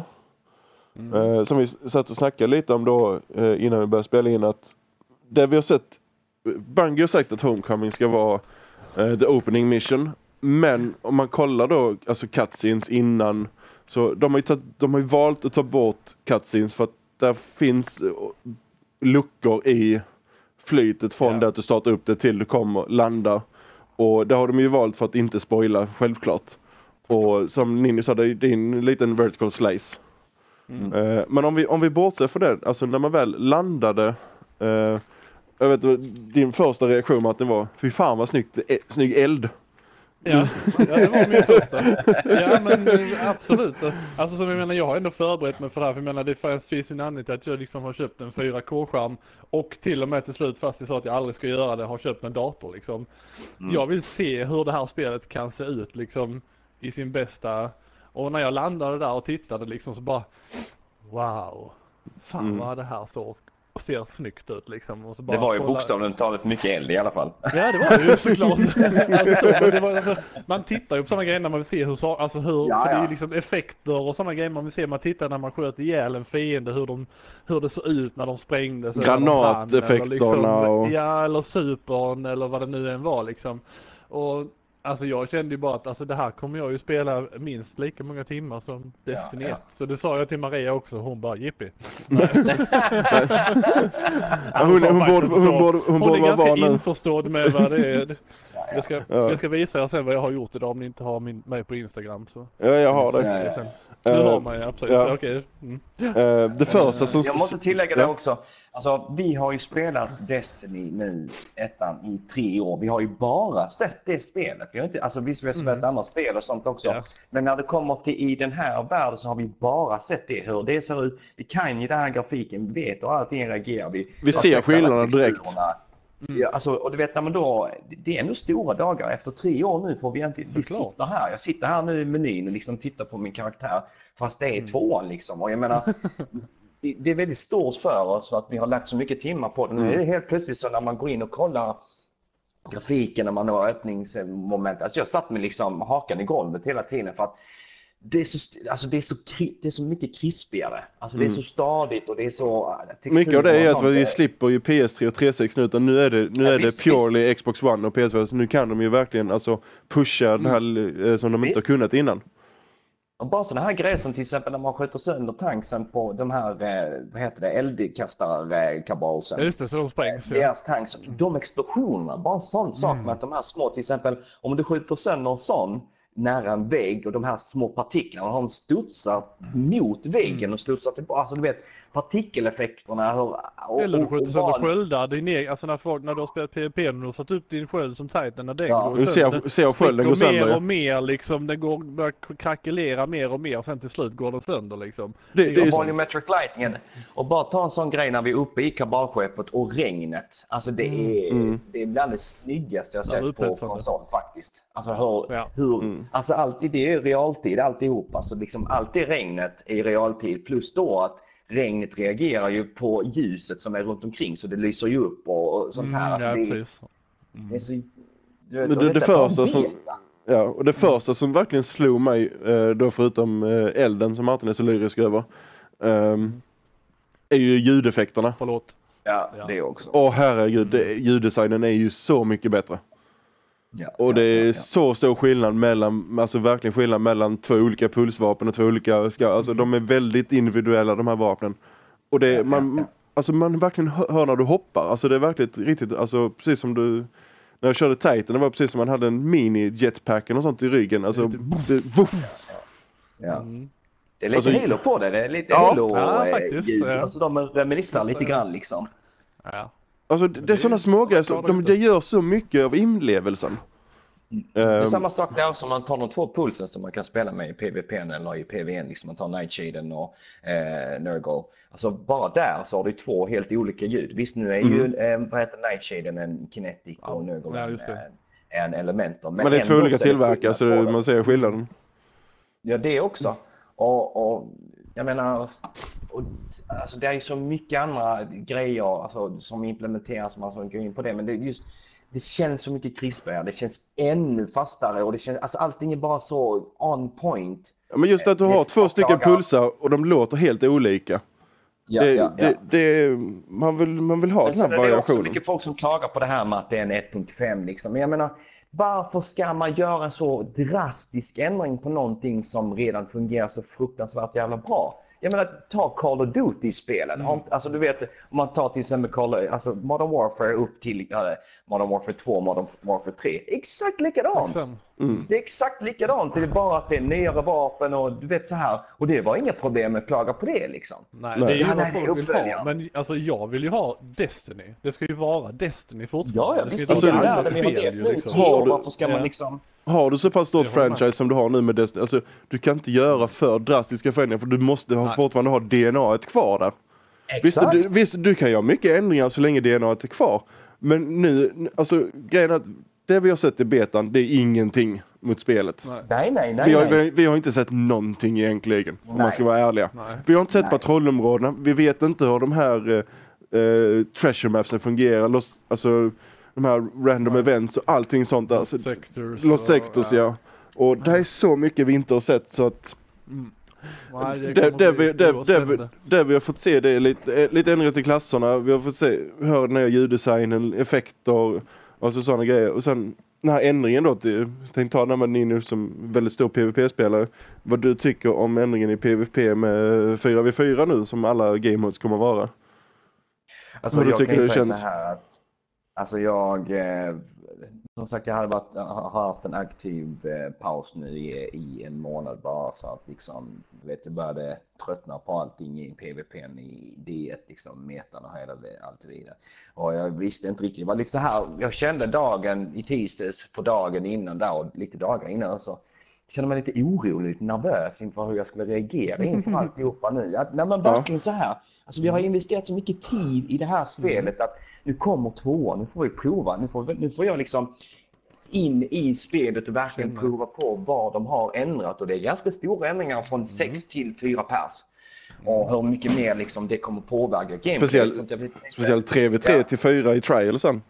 det, det också, det vet vi inte riktigt än. Det vet vi inte riktigt än. Så det Jo. kan vi diskutera senare. Men just det här med att hur kommer det här funka? Hur kommer jag reagera? Kommer jag vara pissdålig? Kanske det är för, st- för stora förändringar som gör att jag inte alls kommer kunna spela så som jag spelat sedan tidigare. Och vara bokstavligt talat nervös för, för att gå in och, och göra detta. Och nu eh, efter, jag kan nog säga hur många timmar jag har lagt. Jag har nog lagt en 12-13 timmar på det sammanlagt om inte mer.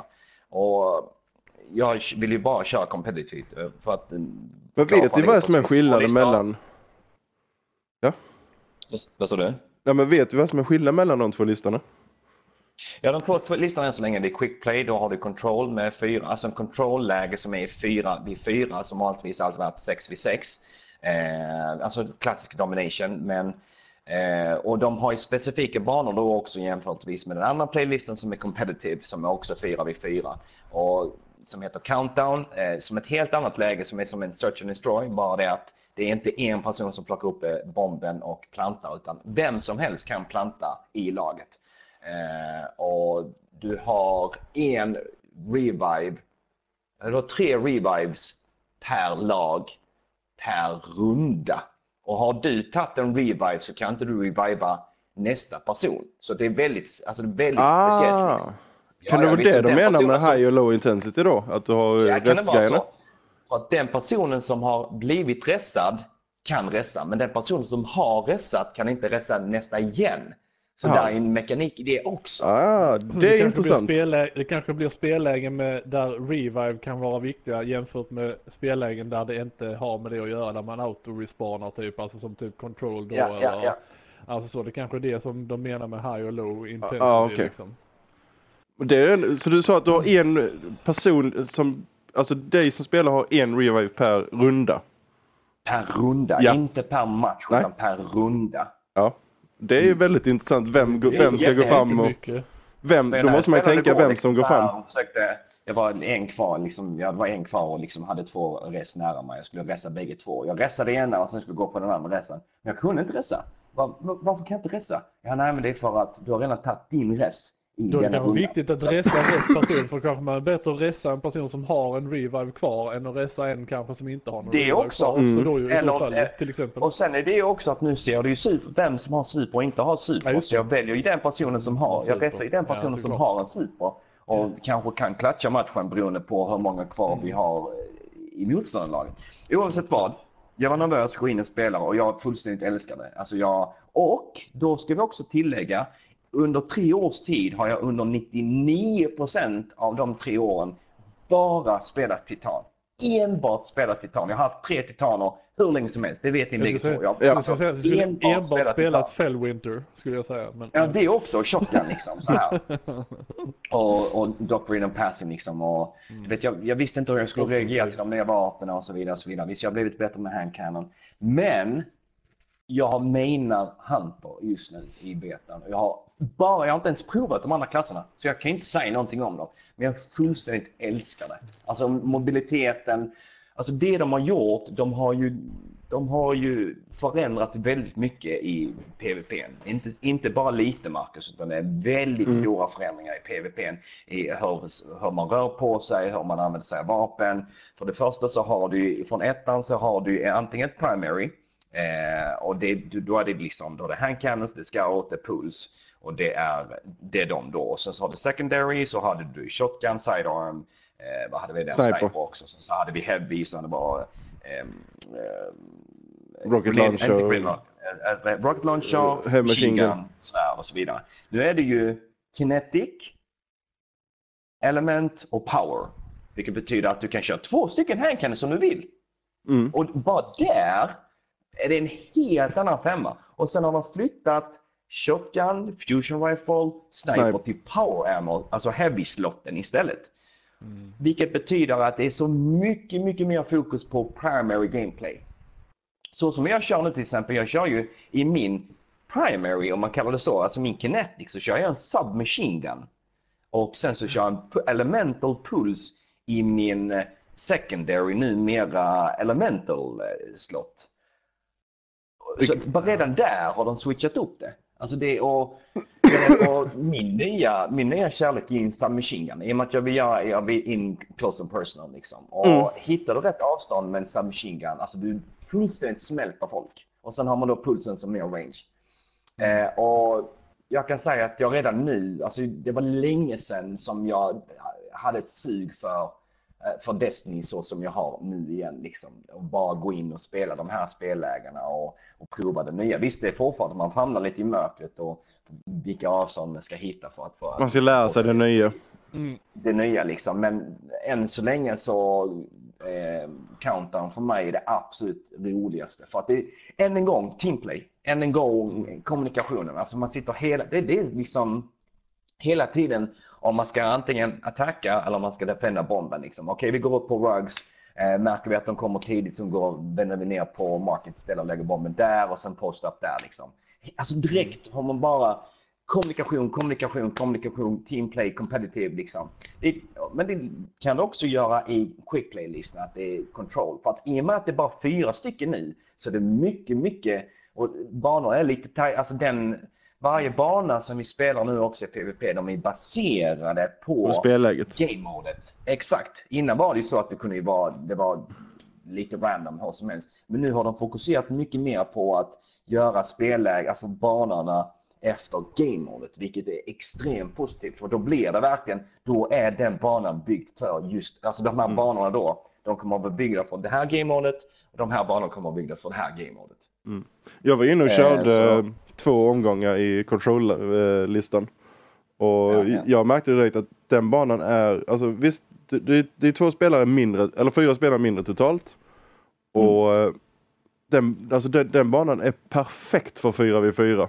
Det, Ja, den, ja. Den, den är inte, det är inga jättestora öppna ytor, det är väldigt tight, det är väldigt bra alltså, line of sight på många ställen. Det, alltså, det, alltså det är så skräddarsydd, alltså det, det är så Alltså tillbaka till Bungie och Halo multiplayer.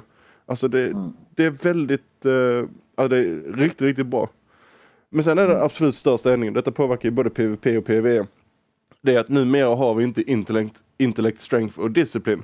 Som gjorde att vi, då man kunde balansera hur, fall man vill ha supern snabbare eller granat snabbare eller whatever. Mm, Och eh, det är ju helt borta nu och det märkte man ju, märkte man som du var inne på tidigare Martin, att helt plötsligt har, tar det jättelång tid innan man har supern även i PVP. Mm.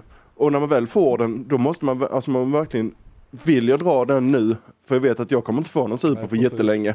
Så det blev, alltså, det blev väldigt eh, större fokus på när jag använder, likadant granaterna i princip.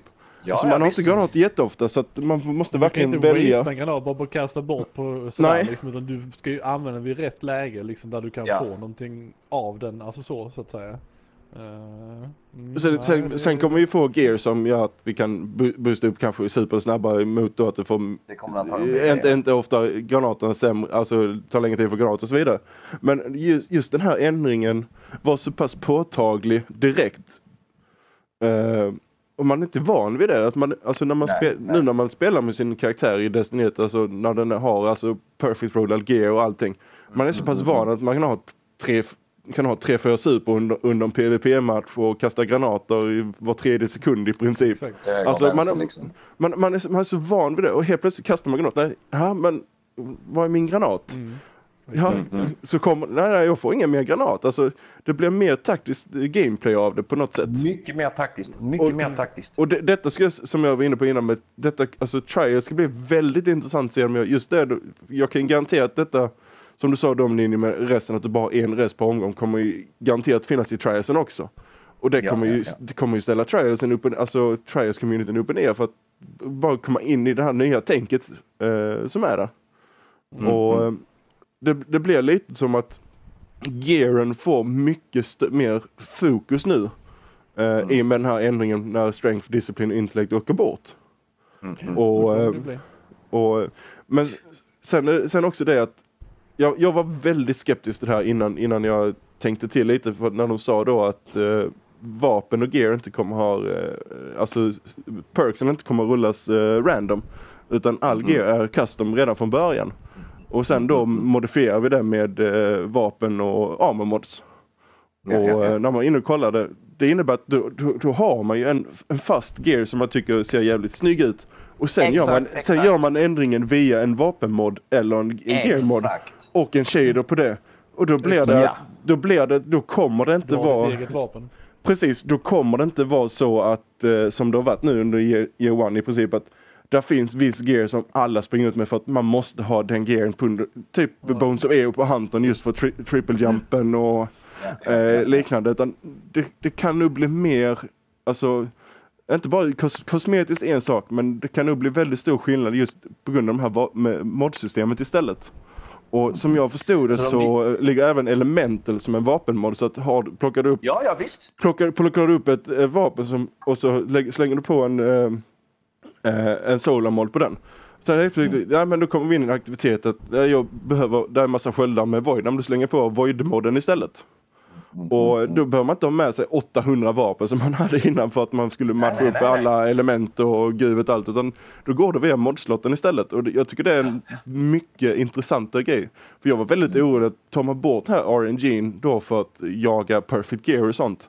Då försvinner väldigt mycket anledning till att varför ska jag sitta 4-5 timmar om dagen och spela för att jaga ett visst vapen. Utan nu får man Mm. jag, jaga det via vapenmod också så att de tar ju inte bort RNG på samma sätt utan de, de flyttar fokuset lite.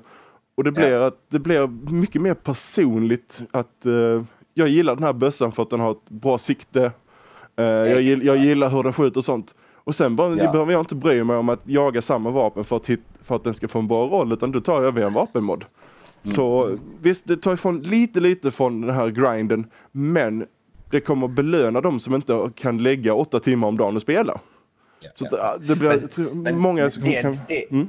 Det som vi kommer att jaga istället det är shaders och, och eh, alltså mods, alltså de här, de, de här modsen man vill ha. Liksom. Man vill, Mm. för, för oss kommer att jaga, okej det här vapnet gillar det här gearet, så fan det här är min stil. Alltså det de gör, att de gör en mycket mer valmöjligheter customization-mässigt. Mm. Alltså Men- vi kommer, man kommer välja precis hur man ska se ut. Jag vill ha den hjälmen, jag vill ha den chesten, jag vill ha de, den, de På grund av utseendet.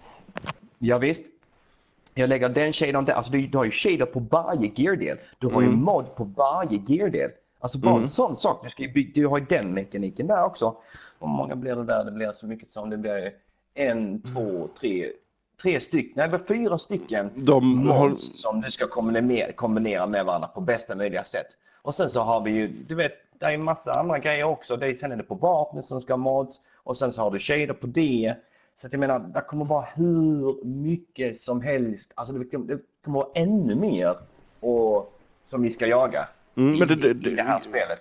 Det är ju det jag verkligen gillar det är att kan man hitta den här pulsen som du gillar hur den skjuter Mm. och sen behöver du inte bry dig om att jaga samma, alltså som det var eh, när jag och Du Viking satt den eh, in, rollad så. Nej, det var innan då rollsystemet man kunde rolla om, och shit den här jävla slottmaskinen med rolla om eh, perks på Ja, just vapen det, ja, innan. det var... Åh herregud, alltså man satt ju där och spenderade hur mycket som helst bara för att kunna få de roll som man ville ha. Ja. För att man tyckte att grundvapnet i sig var riktigt bra.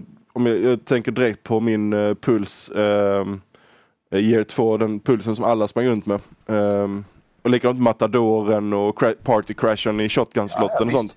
Man Ja, ja, fick visst, vapnet. visst. Men sen skulle man ha rollsen på det också.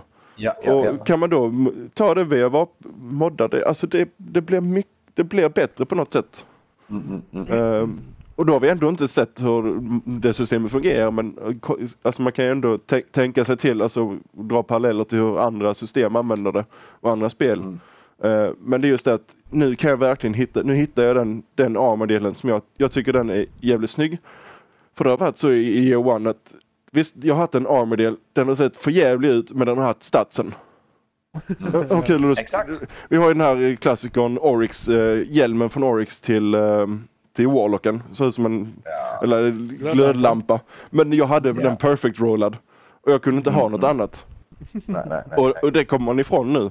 Och lite som du säger också, Ja, shaders till vapnen och sen då shaders till varje individuell armordel. Visst, där kommer ju springa runt julgranar som har eh, lila skor Ja. och rosa, rosa hjälmar och bara, bara för att man kan. Men, men bara Ja. det att man har valmöjligheten Mm, och, mm. och göra det eh, är väldigt, eh, väldigt Det intressant. som är Ja. För, för att det som drar en tillbaka till sånt här spel det är ju lootbaserat spel. Eh, och det kommer ja, ja, fortfarande vara. Och har, du- då måste du ha någon form av eh, eh, anledning då att gå in där som, som inte är trials varje helg. Eh, Ja, ja. och jag, jaga vapenmoddar och allt sånt så att eh, jag ser, De måste, ser ha, de måste ha morötterna överallt, Mm, inte precis. bara liksom i PVP. Utan de måste, ja, men jag tror också att endgamet kommer vara väldigt... För det första så tror jag att vi kommer få ett jävligt stort story, eh, storyomfång. Eh, alltså mycket längre, mycket, mycket längre. Alltså jag kan tänka mig Martin att när vi går in där den 6 september att vi kommer nog inte vara klara med story mission, äh, story-delen på säkert. ja, det är ingenting jag- man gör på en nej. kväll. Alltså, Nej, jag tror, nej, det tror jag inte heller. Jag tror det är alltså minst Alltså- 10 timmar, max 20 timmar bara storymässigt. Bara sen har Så du sidouppdrag om... Vad folk har spekulerat i har ju spekulerat i att det ska vara ungefär 20 story missions på varje planet. Vilket betyder att, eller varje ställe. Vilket betyder att det är 80 ganska uppdrag. story missions i så fall. Ja, ja, nej, det är Och lägg, och lägg till alla sidouppdrag och gör- sånt. Exakt. Och det gör Ja. man definitivt inte på en kväll. Så det är det jag säger liksom. Men vi, kan kanske säga då eh, 15 timmar som minst och sen 20-25 timmar. Som, om vi skulle bara, om vi att vi bara springer igenom det liksom. Mm. Men där kommer vi vara så, alltså du vet, och du- sen är det också det vi ska tänka på att det, vi har ju bara sett Nessus, nu har de ju glitchat runt omkring och det är ganska mycket av den Mm. ytan som är öppen. Men det är bara en liten del av det, men det ser Exakt. så ofantligt stort Stort ut. Och då är inte ens Nessus den största patrol-ytan, det är ju EDC, European Dead Zone, den ska ju vara Mm. där vi har farmen, liksom vår nya tower, vår nya liksom social space. Den ska ju vara ju den absolut största de någonsin gjort i spelets Och det absolut viktigaste Jag de menar- gjort i, i Farmen också att man kan spela fotboll. Ja, den är, är exakt, inte amerikansk fotboll, riktig fotboll. liksom. Nej, och Farmen Eh, får vi se på söndag. Men det är som du säger, alltså vi har ju, alltså, vi har, vi har Men det inte sett sju på någonting. söndag va? Ja, det är på kommer åt Farmen. Ja, ja, Men det är som du säger, vi har, vi har fortfarande sett patrullområdena, alltså hur, alltså hur de är uppbyggda. Vi vet hur de är Nej. idag och, och ska man vara ärligt talat idag, alltså patrullområdena är inte stora idag. Alltså man Nej. springer, springer igenom, men sen har man ju Sparrow också men Alltså, och sen då alla hemligheter som de tryckt in där som de säger med, med Lost Sectors och skattkartor och ehm, Och NPCer som man ska prata med Ja, och få tag i. De här adventuresen och det var en sån sak liksom. NPCer Det kommer ju ute i antagligen. patrollen är ju liksom också...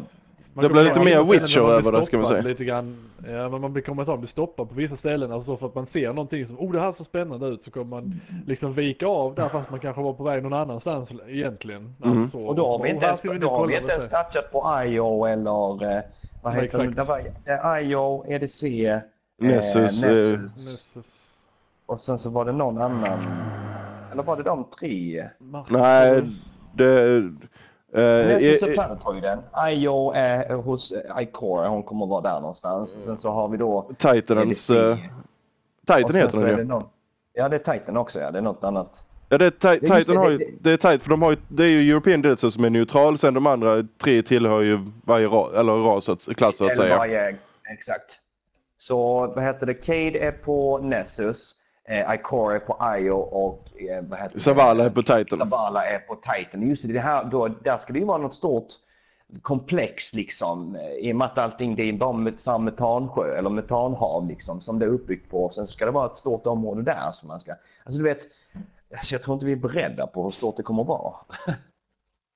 Nej, det, Och det, jag tror blir och det är också lite grann den memen som la upp igenom intervjuerna med IGN. Det här med att de, de hoppades på att få se den här Reddit-threaden med att Ja, det är för Bungie, det är för mycket story. Ja, just det. det. Ja. Jag, jag, hoppas, jag, hopp, jag hoppas att det är det som folk kommer ta ifrån sig, att det är för, för mycket story istället. Mycket Ja, story. exakt.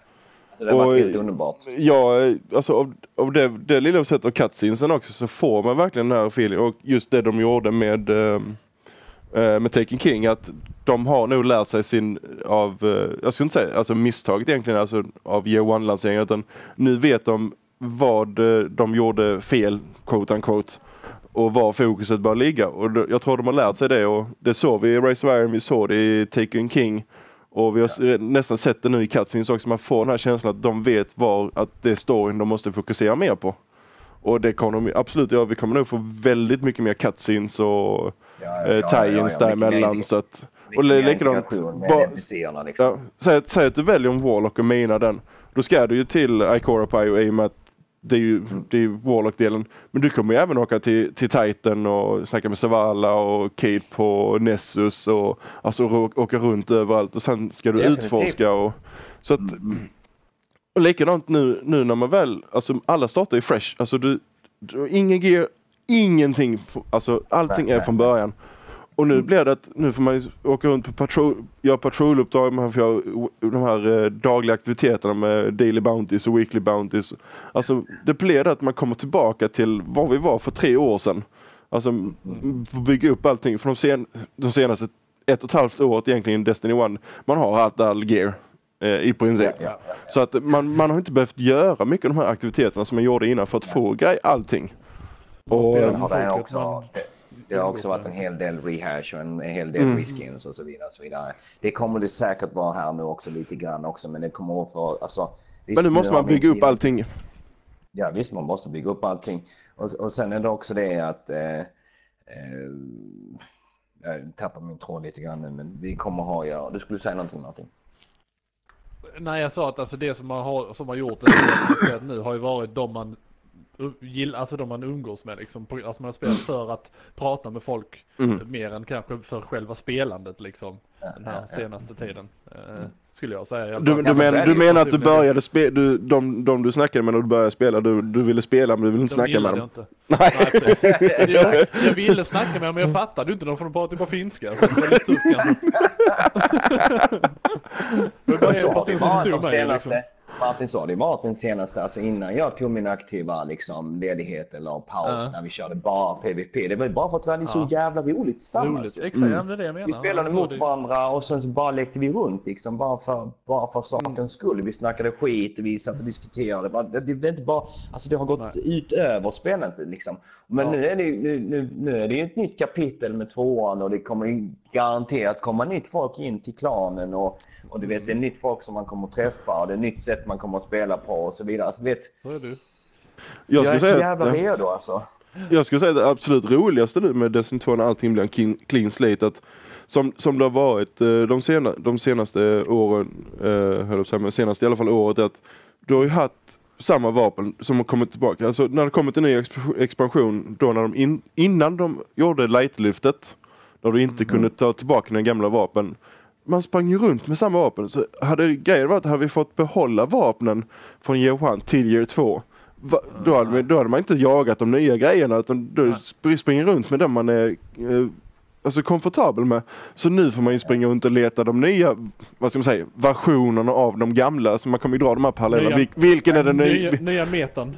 Ja, vilken, vilken är den nya partycrashen? Vilken är den nya puls, alltså av de gamla versionerna? Så att Ja, det är vilken... inte sagt att du kommer spela, vilja spela med den typen av vapen. Alltså du Nej. kanske hellre spela med en submachine gun och en eh, sidearm, nej inte count sidearm kan du spela, men det är grenade launcher för du tycker att det är, alltså, känns roligare liksom än Mm. att springa med shotgun och hand cannon liksom. Mm, Så nu, det vet man ju inte heller hur man kommer känna för det. Nej, man- det är som du säger, nu får ju, nu får ju Grenade Launcher som en, som en ny Mm. vapenklass. Vi får Submachine Gunnen och vi får den här Gatling Gun som räknas som en autorifle. precis. Alltså vi får ju vi får helt nya alltså, vapentyper också, alltså balansera mellan.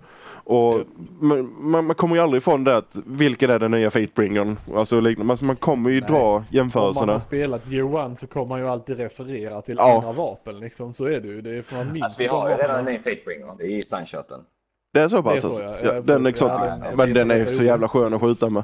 Ja, det, det, alltså, det, det står ju till och med så här explosive rounds, highlights Ja, targets, precis. targets killed, inte Ja, position. just det. Eh, nej, Targets bara killed, killed, ja. Explode. Exploding solar Exakt. energy. Så att den är Mm. redan ganska häftig faktiskt. Men, Men det är det- också en exotic.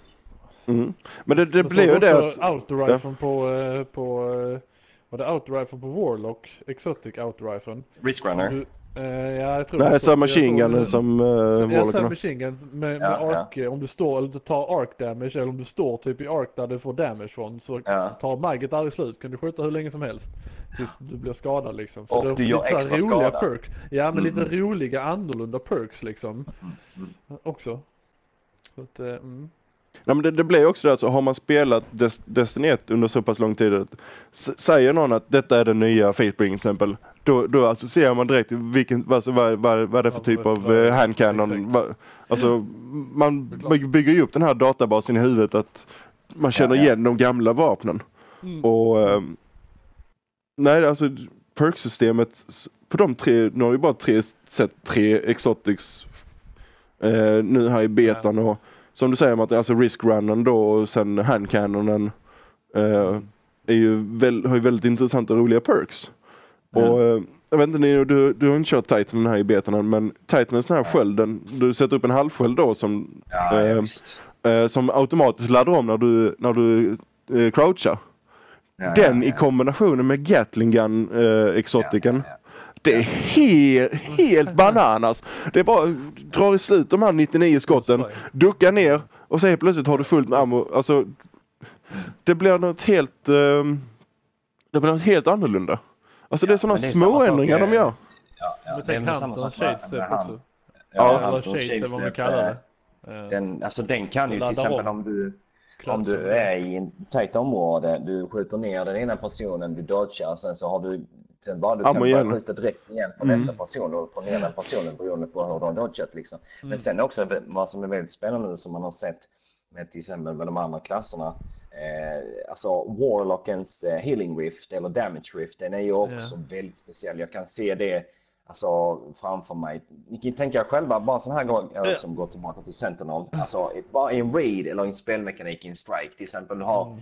du är på en boss, du har typ så här eh, du har eh, rörliga plattformar och sen så kommer det vid ett tillfälle att till exempel att du måste hoppa upp på de här rörliga plattformarna som går runt bossen. Men Mm. all fokus blir på blir på eh, ditt fireteam och då måste centern dra upp sin sköld för att skydda mot bossen som skjuter Mm. på er hela tiden. Och, och sen då efter kanske ett par 10 sekunder då eller vad nu må vara, då kanske kommer marken kommer tillbaka och ni kan hoppa, ner från de här eh, plattformarna. Så jag menar, det har massa sådana grejer. Mm. Och sen då till exempel då att det kommer vara någon slags eh, AOE-effekt som, eh, som bossen drar igång där marken, marken kanske gör skada och då måste Warlocksen lägga upp sina healing rifts i omgångar för att liksom alla ska överleva just, just den AOE-effekten. Det finns en massa Mycket. ex- och nya Mm. grejer. Det Just man- det, en annan sak som jag glömde att ta upp också, som jag missat helt och hållet. Där, kommer, där är bekräftat att vissa events kommer att vara gearlocked. Ja, jag skulle ta, komma in på det också. Det, alltså det är en extremt intressant mekanik. Eh, Ja. Just att de vapen du har med dig när du går in, that's it. Ja. Det blir That's inget- it. Och det är inte- då gear måste man tänka har, lite. Den, Ja. Ja, då måste klart man måste tänka, är det då till exempel Hela teamet måste har- tänka. Eller i raiden om de lägger in som en challenge mode att de lägger in en gearlock på, i raiden kan du tänka okej nu måste vi ha en gunslinger, okej vi måste ha två sentinels. Och vilka vapen de har. vet, Och vilka vapen burns de har, vilka och... element de som har på dem. Liksom, det, det är så mycket mer team-based. Alltså det är så mycket mer mekanik. Eller så, inte nödvändigtvis mycket mer mekanik men mycket mer liksom så här. Alltså Det blir mer meta vem på som det. ska göra vad. Mm. Mm. Mm, och det, jag gillar, det, det, det är därför jag gillar både Voggen och ehm, eh, eh, Oryx Raiden för att det, är så pass alltså, teambaserat och Mm. ännu mer då uh, Raffer Machine att det blir att all, speciellt i Raffer Machine där har alla sin plats. De, du kan, där är inte två personer som kan sitta, sitta och dansa i ett hörn och i, genom hela raiden alla har sin Nej. funktion. Och det är som du säger, då har du de här geolocken, det kommer garanterat in i Nightfall och liknande. Eh, Sådana grejer att eh, då måste man tänka till, alltså planera innan. Och eh, ja, det, det kan bli väldigt rolig dynamik. Ja, ja. Mycket, mycket rolig dynamik. Och det, ja, det, det känns lite som att det var detta spelet Bungie ville göra från början. Ja, ja, Ja. ja, ja. Sen har de ju säkert lärt sig mycket, alltså ta, ta, ta sig feedbacken under tiden. Och lagt till grejer men det känns lite som att nu, nu är vi och det ser vi ju med väldigt många spel. Första spelet är ju aldrig lika bra som tvåan till exempel. Och nu det här var väldigt faktiskt- speciellt också det här. Alltså det blev en speciell resa för det här första spelet liksom. Grann, alltså de, de, de har ju inte haft någon, de har kunnat titta efter innan. För de, de var ju Nej. först med Först. nästa, i princip allting. Det enda de har kunnat titta på det är ju hur Blizzard hanterat World of Warcraft till exempel. Och det är ju, eh, eh, de har inte kunnat applicera mycket, alltså allt det heller. För det har inte passat i, i Destiny. Men eh, de, de gick ju alltså in och var nya och nu, nu kan de ju dra paralleller till, alltså dra lärdom av hur Division gör vissa grejer. Alltså tvärtom. Nu, nu har de ju mer spel de kan eh, bo, bo, bolla idéer med. Alltså hur, hur andra gör. Så Des, Destiny 2 har eh, all eh, möjlighet att bli minst lika stor som, som ettan. Ja. Och eh, det är därför jag sa i början också att detta är det största spelsläppet vi har i år. Det är bara så. Mm. Det, det är bara att kolla alltså communi- communityn, alltså hur många spelare. De spelar. För eh, jag skulle säga att detta har möjlighet att sälja ut eh, Call of Duty i år. Ja, Eh, det är, även om det, Call of Duty kommer väldigt Det stark, har väldigt stark och ja. återkomst. ja, ja visst. Med, med World War 2 men detta, detta kan ge det en chans. Definitivt. Ja, ja, Och nu är det första gången också PC får möjligheten eh, att ja. spela det. Ja, ja. Och där är nog många av de stora streamersen kommer nog hoppa över till PVP skulle jag tro. Det, det vet vi Eh, redan faktiskt. För att det är större skillnad att spela i 60 FPS med mus och tangentbord. Alltså, Ja, ja, ja, du kan ju ja, tänka, ja, ja. alltså, tänka dig alla de största, alltså riktigt bra PVP-spelarna. Om du sä- sätt Mm. då mus och tangentbord på dem. Och herregud vilka, Mm. alltså det kan bli riktigt kul att titta på. Och då helt plötsligt öppnar det upp väldigt mycket mer för också, ännu mer för. Så där finns Ny, nya stora spel. Det, alltså det Ja, öppnar också upp för nya, alltså nya stjärnor in på konsoldelen. För så, som vi har nu så har vi ju fyra, fem stycken som är top of the top. Som, vi- som, vi, vet- som vi vet om. Och nu finns det möjlighet att eh, förnya. Och det öppnar ju upp för e-sportsdelen också. Jag tror att ändringarna i Crucible de har gjort det är för att få det mer och mer e-sportfokuserat. Eller möjligheten. Och så då släppet till PC gör det ju att helt plötsligt så Mm. kan du nog öppna upp detta för att bli en e-sport också. Mm, mm, Om, I och med att de kommer balansera PVE och PVP separat äntligen Ja, ja. tre år senare. För att vi har haft hur många gånger som helst de här tre åren att de har gjort en ändring i PVE och så har det nerfat sönder PVP-metan Ja, ja, ja. och tvärtom. Och nu behöver vi inte bry oss om det. det. nya- Det är därför de har gjort det nya systemet att varje enskilt vapen har fasta eh, grejer liksom. Det betyder att till exempel om vi har nu då, där är ju en, en fusion rifle i powerslotten som heter eh, eh, main, main event eller någonting sånt här, jag kommer inte ihåg vad den heter. Men den är ju den är helt sönder just nu. Den är, är, är helt, alltså du kan Mm, jo, jag vet snipa folk med den. Alltså den är helt galen. Det betyder nu att om de ska nerfa den så kommer de inte nerfa fusion rifles cross the board utan kan gå in på just, just det vapnet. Vapnet, ja. Det vapnet. Och inget annat, inget annat liksom vapen utan bara just det vapnet. Mm, och det innebär också att, säg du har en vapenmod Eh, Mm. eh, som på, De påverkar- är overpowered ja. Ja. Eh, In, innan var det att eh, tog de, gjorde de ändringen till, en- till en perk innan så kunde det sabba så mycket grejer. Ja, ja men, visst, visst, visst. men nu kan de ju- nu kan de ju helt plötsligt bara plocka bort en mod att den finns inte i PVP till exempel. Ja, Eller att säg, nu de balanserar, du har denna damage outputen eller denna rate of fire i PVP. Men spelar Mm, du PVE så har du denna rate of fire och denna damage outputen. Mm, mm, mm, mm. Och då, det innebär att du behöver inte vara, vara så här orolig att metan ändras varannan vecka. nej, För nej, nej. som det har varit nu med, alltså när det gick till shotgun-metan och sen ändrades till sniper-meta och så, åh. Ja. Det har varit, det var fullständigt kaos för att man har ju suttit där frustrerad som, som eh, PVE-spelare att helt plötsligt. Man kunde se, ta Ve- Vex Missile-klassen till exempel. Ja, Den, ja. När den nerfades för PVP då blev det, då blev det inte intressant att använda i PVE längre. Nej, nej. Överhuvudtaget. Och det behöver vi inte vara oroliga längre. Det var likadant med Surusen och andra vapen. Mm, Så mm, kan, kan de lyckas med det så, eh, så är det De ingen som... gjort tools helt enkelt som gör det lättare för dem att kunna liksom pinpointa saker och ting som är fel. De har gjort det enklare för dem att bygga världar som blir enklare för dem att, att uppdatera spelet efterhand också, vilket de har haft och erkänt i ettan att det, det har varit jobbigt att göra content, content till spelet. Nu är ju den nya motorn, alltså det är säkert en hybrid av den gamla, men den, det här ska vara mycket lättare för dem att uppdatera spelet on the fly med gömda event och helt plötsligt som de Nosword här sa någonting om att ja vad fan, vi hörde att ni, alltså du vet eh, att man kunde bara eh, på helgen, ja fan de har öppnat ett nytt event här som eh, fan ingen visste någonting om. Bara helt utan att utannonsera på något sätt överhuvudtaget utan det är bara i själva spelet så är det har ju någonting den som klassikern, händer. eh, Då sprider det snipern. Sig. Om Ja, du minns den. Helt, helt plötsligt var Black det, kom, ja, helt plötsligt kom Black Spindle-uppdraget. Ingen hade någon Ja. aning om om det överhuvudtaget. Och så, Nej. så jagade man den. Och lite som de har sagt också att de har tagit in separata team utifrån för att fokusera på sandboxen med mini-events. Så det kan vara mer sådana här events under året. Inte bara som vi har, som vi haft nu så har det varit SRL en gång om året. Mm. Sen var det, eh, vad heter det Crimson Doubles och eh, det här Halloween-eventet och sånt. Det kommer vara Ja, mer ja, sådana ja. grejer. Och det, det behövs ju för att du ska ha en levande värld under den här tiden. Mm. För som det har varit de senaste, det senaste året så har det i princip varit eh, trials varje vecka som har hållit Ja, ja. spelet levande. Ja, ja, ja, ja. Price och sen lite Aero Banner ibland liksom. Som Ja. man Ja, exakt. och spelat liksom. Och, det, och det, då är det ju två PVP-lägen. Det är inte alla som gillar PVP. Ingen, ingen PV. Nej, nej, nej, nej. Tiden. Så ehm, nej, alltså de har eh, De, De är har på god väg nu här. det, det känns som att nu, nu är vi verkligen eh, där, vi, där vi ska vara.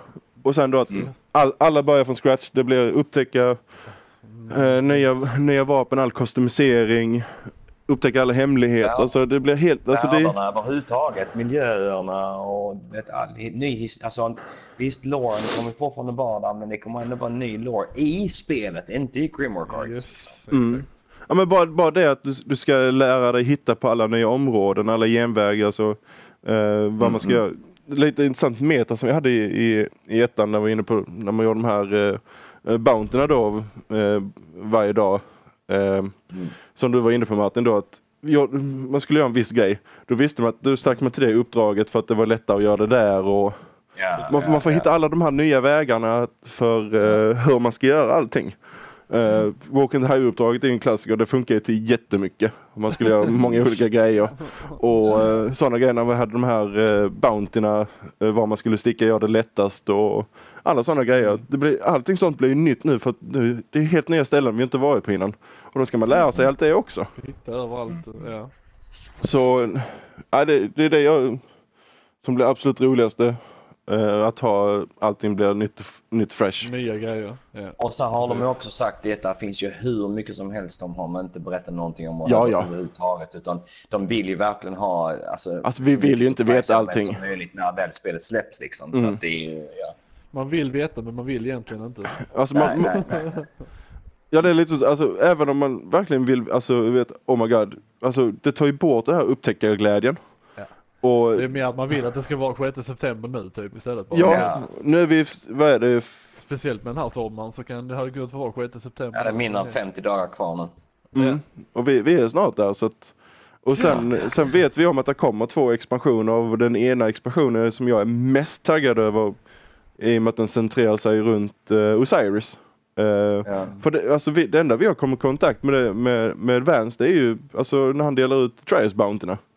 Ja, Men det, där, hela den loren vet vi inte om. Sen vill jag veta mer om... Nej, jag hoppas att få träffa Osiris. Att, Mm. vi får, att, att, han, liksom, att, att han eller hon får vi, alltså, det- det kommer definitivt vara en storyline kring honom också. Ja, Så och sen jag vill veta mer om Xyr till exempel, alltså, eller Agents of Nine. Alltså, det, Ja, det, är visst, så, visst, visst. det är så mycket frågor vi fortfarande har kvar från ettan som man vill ha eh, eh, information. Och det är likadant, alltså både Zavala, Ikora och Cade och alltså vi har ju fått lite Mm. av deras backstory, Cade då med eh, eh, då när vi gjorde hans uppdrag, vi skulle hitta hans eh, spelkort och alla de grejerna. Man fick lite. Men, men de har ju bara skapat på ytan av eh, vad de kan göra i den här världen.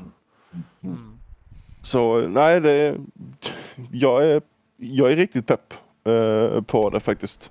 Jag är sjukt pepp alltså. Och Eh, det, det värsta är att när man kollar spelhösten så blir man bara, bara deprimerad när det kommer så, kommer så pass mycket så att Jävla det, Assassin's Creed och Ja som tur är så hinner, hinner man spela två, två månader Destiny innan dess.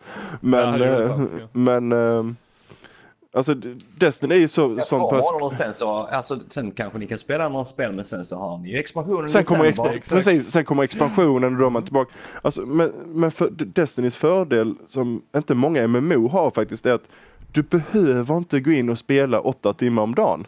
Alltså du, Nej, du, nej, nej. du, du ska spela igenom din story, sen kan du ta lite paus, alltså spela, alltså gå in och spela annat och sen komma tillbaka. Alltså, du behöver inte den här pressen på samma sätt som, eh, som MMOs behöver eh, för att bygga upp grejer utan eh, det blir lite, casual är faktiskt fel att säga men lite, lite, lite åt det hållet. Att eh, man de, de, kan de, ta... de, de skapar en variant där igen ju liksom. Det är både för hardcore players och för casual players. Och det, det, den balansgången är jättesvår också liksom. Men de Ja. lyckas med det. det. Det ska bli intressant att se hur de lyckas med det i D2 också och verkligen håller kvar, håller kvar core gamers, eller core community fans som är verkligen så här super hardcore som Dado och, och liksom alla de i Mm. math class och gör det intressant för dem samtidigt för de folk som, bara, som aldrig har talat om spelet ska in och, och liksom göra lite grann liksom. Det, Mm. det är jätte, alltså, det, hela det spektrat är ju enormt. Men där, därför tror jag att ändringen som de gjorde till, med randomisering med, på gear och vapen gör att du behöver inte gå in och alltså, sitta en hel kväll och farma strike för att få det perfekta rollen utan du kan, du, har du hittat ditt vapen så är det bara en vapenmod du behöver leta. Alltså, du, behöver, du behöver inte lägga ner lika mycket tid för att du ska få ut den upplevelsen du vill få. Mm, mm, mm. Alltså samtidigt som att visst, du behöver inte lägga jättemycket tid idag heller om du bara vill spela storyn och eh, lite strikes här och där men vill du verkligen vara competitive alltså eh, så måste du lägga du den storyn. lägga så många timmar. Ja, för, alltså för som, PVP, som PVP fungerar med och RNG-systemet vi har idag så att behöver du du behöver viss gear, alltså du behöver vissa perkar på vissa vapen för att de ska vara, alltså, vara användbara. Och Ja, ja. jag tror det blir lättare att, eh, att eh, hitta de grejerna eh, i tvåan. Nu. Så att du inte behöver lägga den här jättemycket energin, äh, även om jag behöver inte ens gå in på Martin, du lär ju bo där ändå. Ehm, nej, det, det var nej, det var ingenting, ingenting. Eh, Alltså jag, jag är född i Destiny, jag bor i Destiny. ja, typ. Man bor i sitt skepp. Exakt. Man bor i orbit. Ja, Ja. Orbit är... Nej men, eh, nej, men just det att eh, man, man kan, visst man kommer ju sitta där alltså nöta det hela september. Alltså det, det kommer man inte ifrån. Man, alltså just det för att lära sig allting nytt, inte bara mekaniskt utan alla områden, alltså allting. Och sen, när- sen när man väl kan allt det där och ska by- bygga upp sin andra och tredje gubbe, för man måste ha en första gubbe som man fokuserar på då för att vara redo för första raiden och liknande. Men sen när man kommer över till sin andra och tredje gubbe, då behöver man inte vara lika stressad så att säga, alltså lägga ner Nej. lika mycket energi och tid på samma sätt. Mm. Så nej, nej, jag, så det. det, känns som att det blir, det blir mer, jag gillar inte ordet casual men på något sätt så blir det, bör man inte, Mer tillgängligt för Ja. Ja, allmänheten. Ja. så jag tror det kommer tilltala mer, spe- speciellt nya spelare som eh, jag vet att det är många som har frågat nu eh, senaste månaden och två månader tillbaka att nu, jag vet att Destiny 2 kommer i höst och man inte får med sig grejer. Är det lönt för mig att plocka upp ettan och sånt? Jag har ju sagt, att, sagt till många av dem att eh, plocka upp ettan för att du, du kommer, kommer ju lära dig grunden av alltså, hur ju spelet, spelet fungerar och det, det är inget jättedyrt spel. Eh, du kan få det rätt billigt idag. Alltså, du, kan, kan du lära dig grunden i alla fall? Och vi som har spelat det nu i tre år, vi har ju den här, alltså det sitter i vår ryggrad redan. Men vi, även vi kommer ju ha hur många sådana här aha moments och få lära oss nytt tänk just med som du sa i PVP med hur PVP-systemet fungerar nu när det är 4v4 och eh, alla sådana grejer. Så att eh, även vi kommer ju sitta där som fågelholkar på många ja, sätt. såklart. Så eh, och det kommer ju vara roligt. Det är ju det som är det roliga med Ja. när det är nya grejer liksom. Alltså att få, få den känslan igen liksom. Bara wow. Ja, mm. Jag vet vad jag har att göra de närmsta tre åren i alla fall. Ja, ja, ja. Jag är så redo man kan bli alltså. Jag är vill, alltså, du vet, jag har, du vet, jag har verkligen Jag är nog mer hypad för tvåan än vad jag var för ettan. För att nu vet man alltså vad man har förväntat sig i grunden. Ex- Exakt, i grunden ja. Plus då alla Mm, överraskningar och alla nya moment och all, du vet, allt. The grind is back liksom. Men alltså, du vet, även om det kanske kommer att bli mer casual liksom. Ja, det är alltid gött med att ha någon slags, det här moroten. Den moroten. Just den gearet ska jag ha. Just det vapnet ska jag ha. Vill ha se ut precis så här. Och du vet, för att när man ändå, när man får tag på de grejerna så vill, och du vet, man vill, man vill kunna visa upp vad man har kämpat för. Och det blir ju automatiskt så. Man har ju märkt ibland till exempel när man har gjort, när man var först med grejer, ute i, eller varit väldigt tidigt ute med radar och sånt, eller varit i trials Ja. och vad nu må vara. Man har haft på sig grejer. Du Man kommer ihåg när du ska ha vet, tagit ditt det- Ninjo. Hela ditt du? sublime-set. Kommer du väl ihåg? Du ska ha ihop hela ditt sublime-set. Ja, herregud ja. Det tog ett var tag att få den sista delen.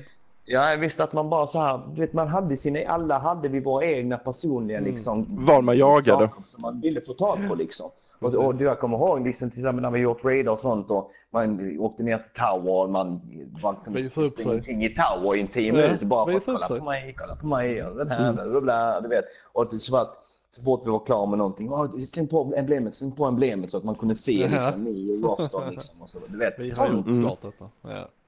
Det, det var rätt rolig känsla alltså, när man var bland de första som sprang runt med det här Outbreak Prime-emblemet eller hard, hard klart uh, uh, Raffle Machine Hard Mode första gången. Alltså när, när folk sprang runt med det här emblemet för att det var ju en start. Alltså, du, har- de här emblemen var ju vad du har gjort. Alltså, precis som Call of Duty's calling cards. Alltså det Tänk var ju... att folk har fortfarande många som aldrig ens har kört en raid. Alltså Ja. Ja, vi ska, detta Det måste vi ta, in- ta, dröja, Alltså ta, hoppa in på innan vi avslutar här faktiskt. Eh, deras eh, eh, klansystemet har ju flyttats in till spelet nu för, eh, från hemsidan vilket är äntligen. Det underlättar en massa. Eh, men just den här eh, som Bungie också är rätt medveten om som vi var inne på just nu med dina finnar och Ninjo ja, när ni skulle göra, göra första VOG. Att eh, det blir lättare för folk som inte har en grupp att spela med att komma åt de här aktiviteterna. Även om det bara är normal raiden, eh, inte ens nightfall, men alltså vanliga strikes alltså, som inte har de här att spela med. Så kan de Ja. alltså leta upp grupper som är villiga att bära igenom nya spelare för att lära upp dem. Plus att, det gör, plus att det gör ett sätt ju för folk att kanske gå med. Rekrytera liksom. Också. Menar, ja, det är det jag menar. Så tar man med någon så kanske det känns som en skitskön person liksom. Så bara, då kanske den joinar klanen liksom. Mm. Eller sådär ju. Så att, nej, jag tror att det är, det är riktigt bra lag. Jag, tror dock att det kan vara, att det kan vara lite, alltså det kommer inte vara sämre än vad det har varit för det är ju ingen som, men det kommer nog ändå vara så att folk kommer liksom välja lite grann av att titta på vem det är som, alltså så Jo, jo, vill självklart, vara självklart. med bara. Den har ingenting som kanske sådär så att, men det kommer nog ändå ge ett par stycken till Men det, möjligheten. det, det, det jag menar. Det jag menar med, med den här, hur pass vänlig egentligen den här communityn är. Exakt. Alltså runt Ja, spelet så tror jag det kommer, det kommer finnas många klaner som kommer ha det här fokuset att Absolut. vi, kom, alltså, vi har ju sett det i Trials också med de som kör carries eh, bara f- för att hjälpa folk som aldrig varit i Lighthouse och Mm. Ja, hela, hela folk liksom. Ja, Alltså alltså, så. det, fin, det finns ju de som, alltså som personer som gillar att hjälpa andra. Och då kommer Exakt. det komma upp klaner som, det enda de klan, klanerna kommer göra det är varje helg att hjälpa igenom en raid, alltså lära upp folk. Ja. Och Ja. det här Och de klansystemet. lära vidare sen. Ja precis, alltså och samtidigt då de som aldrig, som du säger som aldrig gjort en raid, de får äntligen möjligheten på ett smidigare sätt och gå in och göra en raid.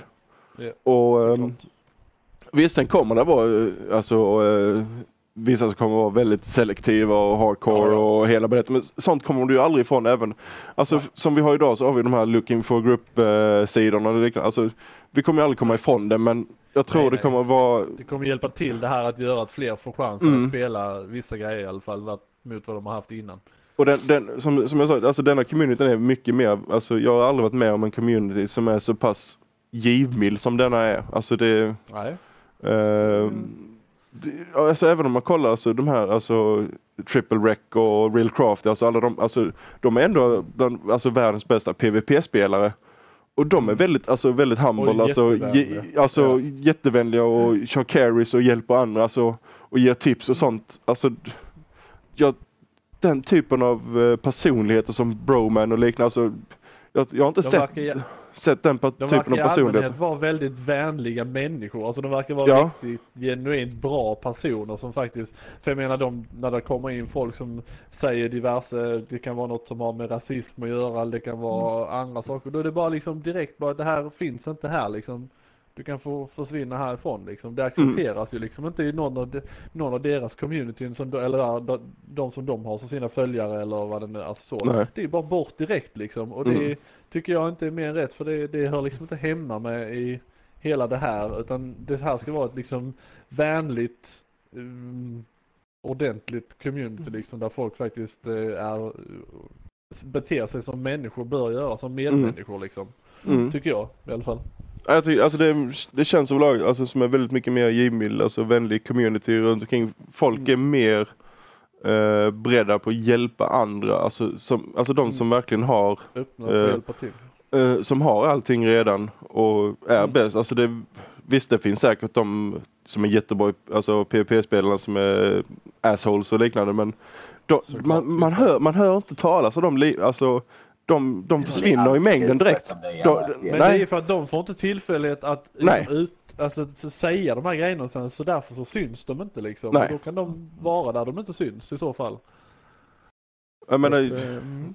Nej, alltså det, jag, jag gillar community, alltså community. Och likadant nu när vi går in i Destiny 2. Nu, nu är vi, alltså, vi är en väldigt stor klan också. Alltså nu har man ju Mm. alltså gru, grund för att när vi, när väl spelet släpps upp så kommer vi ha hur många grupper, alltså där kommer, du kommer hitta någon att kunna spela med. Du behöver inte vara lika beroende Ja. av random folk utan eh, vi, där kommer allt, alltid finnas någon där. Så att Mm. grund, nu, har, nu har vi ändå byggt upp grunden och det är ju likadant i Ja, andra klaner också. Så eh, nej det, det kommer ju lätt vara årets happening. Ja, Ja, absolut så är det. Det, det tur man inte gift sig där åt så man har någonting att kriga mot liksom. Tur man har, något, har något som interferar liksom med releasen Mm. av Destiny 2. Mm. Eller hur var det nu Martin? Ah, ja, nej men jag, har, jag är gift i alla fall så att jag behöver inte tänka på det i alla fall. Så.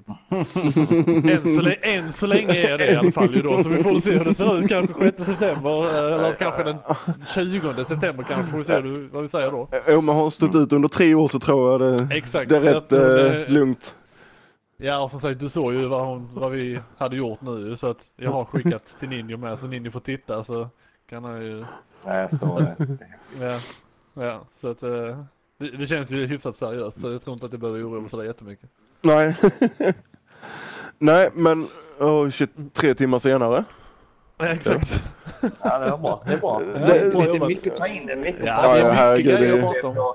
Det är tre Ja, De år. har, liksom- inte, de har inte kommit på allt. De har inte kommit på Vi har säkert Nej, glömt nej, hur mycket som helst här men Ja. Jag har egentligen bara touchat på alltihopa liksom. Så det är det som är så häftigt. Ja. Det, det, det, det är något som är så roligt också hur man efterhand har vi pratat om grejerna som vi har upplevt och kommer ihåg så dök det upp nya minnen som man hade egentligen glömt bort Ja. men ändå var minst lika starka. Och du vet, Man blir Mm. påmind. Ja. vi har gjort så mycket både för oss själva och med andra människor tillsammans. fått uppleva så mycket också. Mm, Det, Ja, verkligen. Nej men alltså just alla de här grejerna som, som tyvärr inte folk som inte var med från början med loot caves och eh, cheese grejer på raider och alltså allt sånt. Alltså det, det är ändå, det är någonting som har byggt upp. Och nu, nu får vi, nu får vi Destiny 2, nu, nu blir det nya grejer alltså att uppleva tillsammans med andra. Alltså verkligen. nya loot caves och eh, alltså cheese och alltså allt möjligt. Alltså nu börjar vi om från början och får nya minnen. Men Förhoppningsvis slipper du farma spin metal i typ 8 timmar då liksom ska jag leva upp en gear-del liksom. Åh her åh, herregud. Ja, alltså jag, jag ska ju säga så att de, de som inte var med på den tiden behövde farma sönder en hel, en hel del för sådana grejer. Åh herregud. De är bort- De är bortskämda. Ja men jag åker till Tower och köper lite grann. Ja, ja, Ja. det kan man inte göra förr kan jag säga. Sen har vi också det här, eh, det var inte allt för länge, svärden ju. Eh, Svärdquestarna. Ja precis. Ja, när man var skulle far, farma spinmetal och hoppas att eh, man fick det materialet man skulle ha. Och, ja, det, det är så mycket grejer vi Men har det, var gjort. fortfarande, det var fortfarande ingenting med Nej, nej. jämfört med hur det var för att levela upp en alltså det, Och tänk då att det var liksom fyra olika material dessutom så nästa dag fick du åka åtta timmar och liksom farma spirit blooms.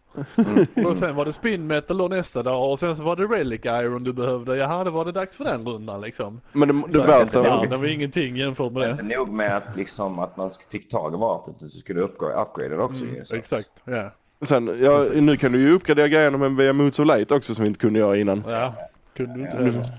Nej, och sen likadant eh, om man tar, kollar Vo- Volt of Glass. Där, eller alla i vapen egentligen och Year One som hade typ 8 miljarder noder innan de var uppgraderade.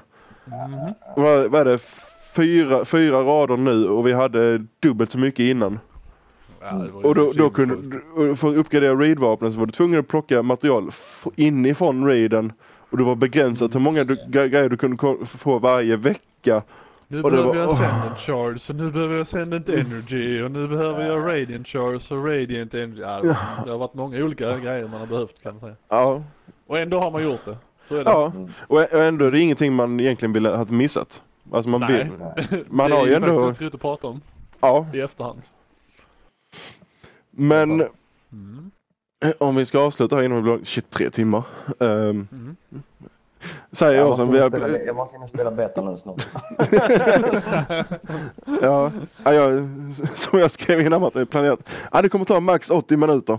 Mm. Mm. Ja, det stämde nog inte riktigt. Men det att jag gjorde allting jag skulle göra innan istället för efter. Ja, nej men, eh, nej men hoppas att ni har fått eh, lite minnen väckta. Ni som var med och ni som inte var med fått lära er lite om, eh, vad vi andra har fått uppleva de tre första åren.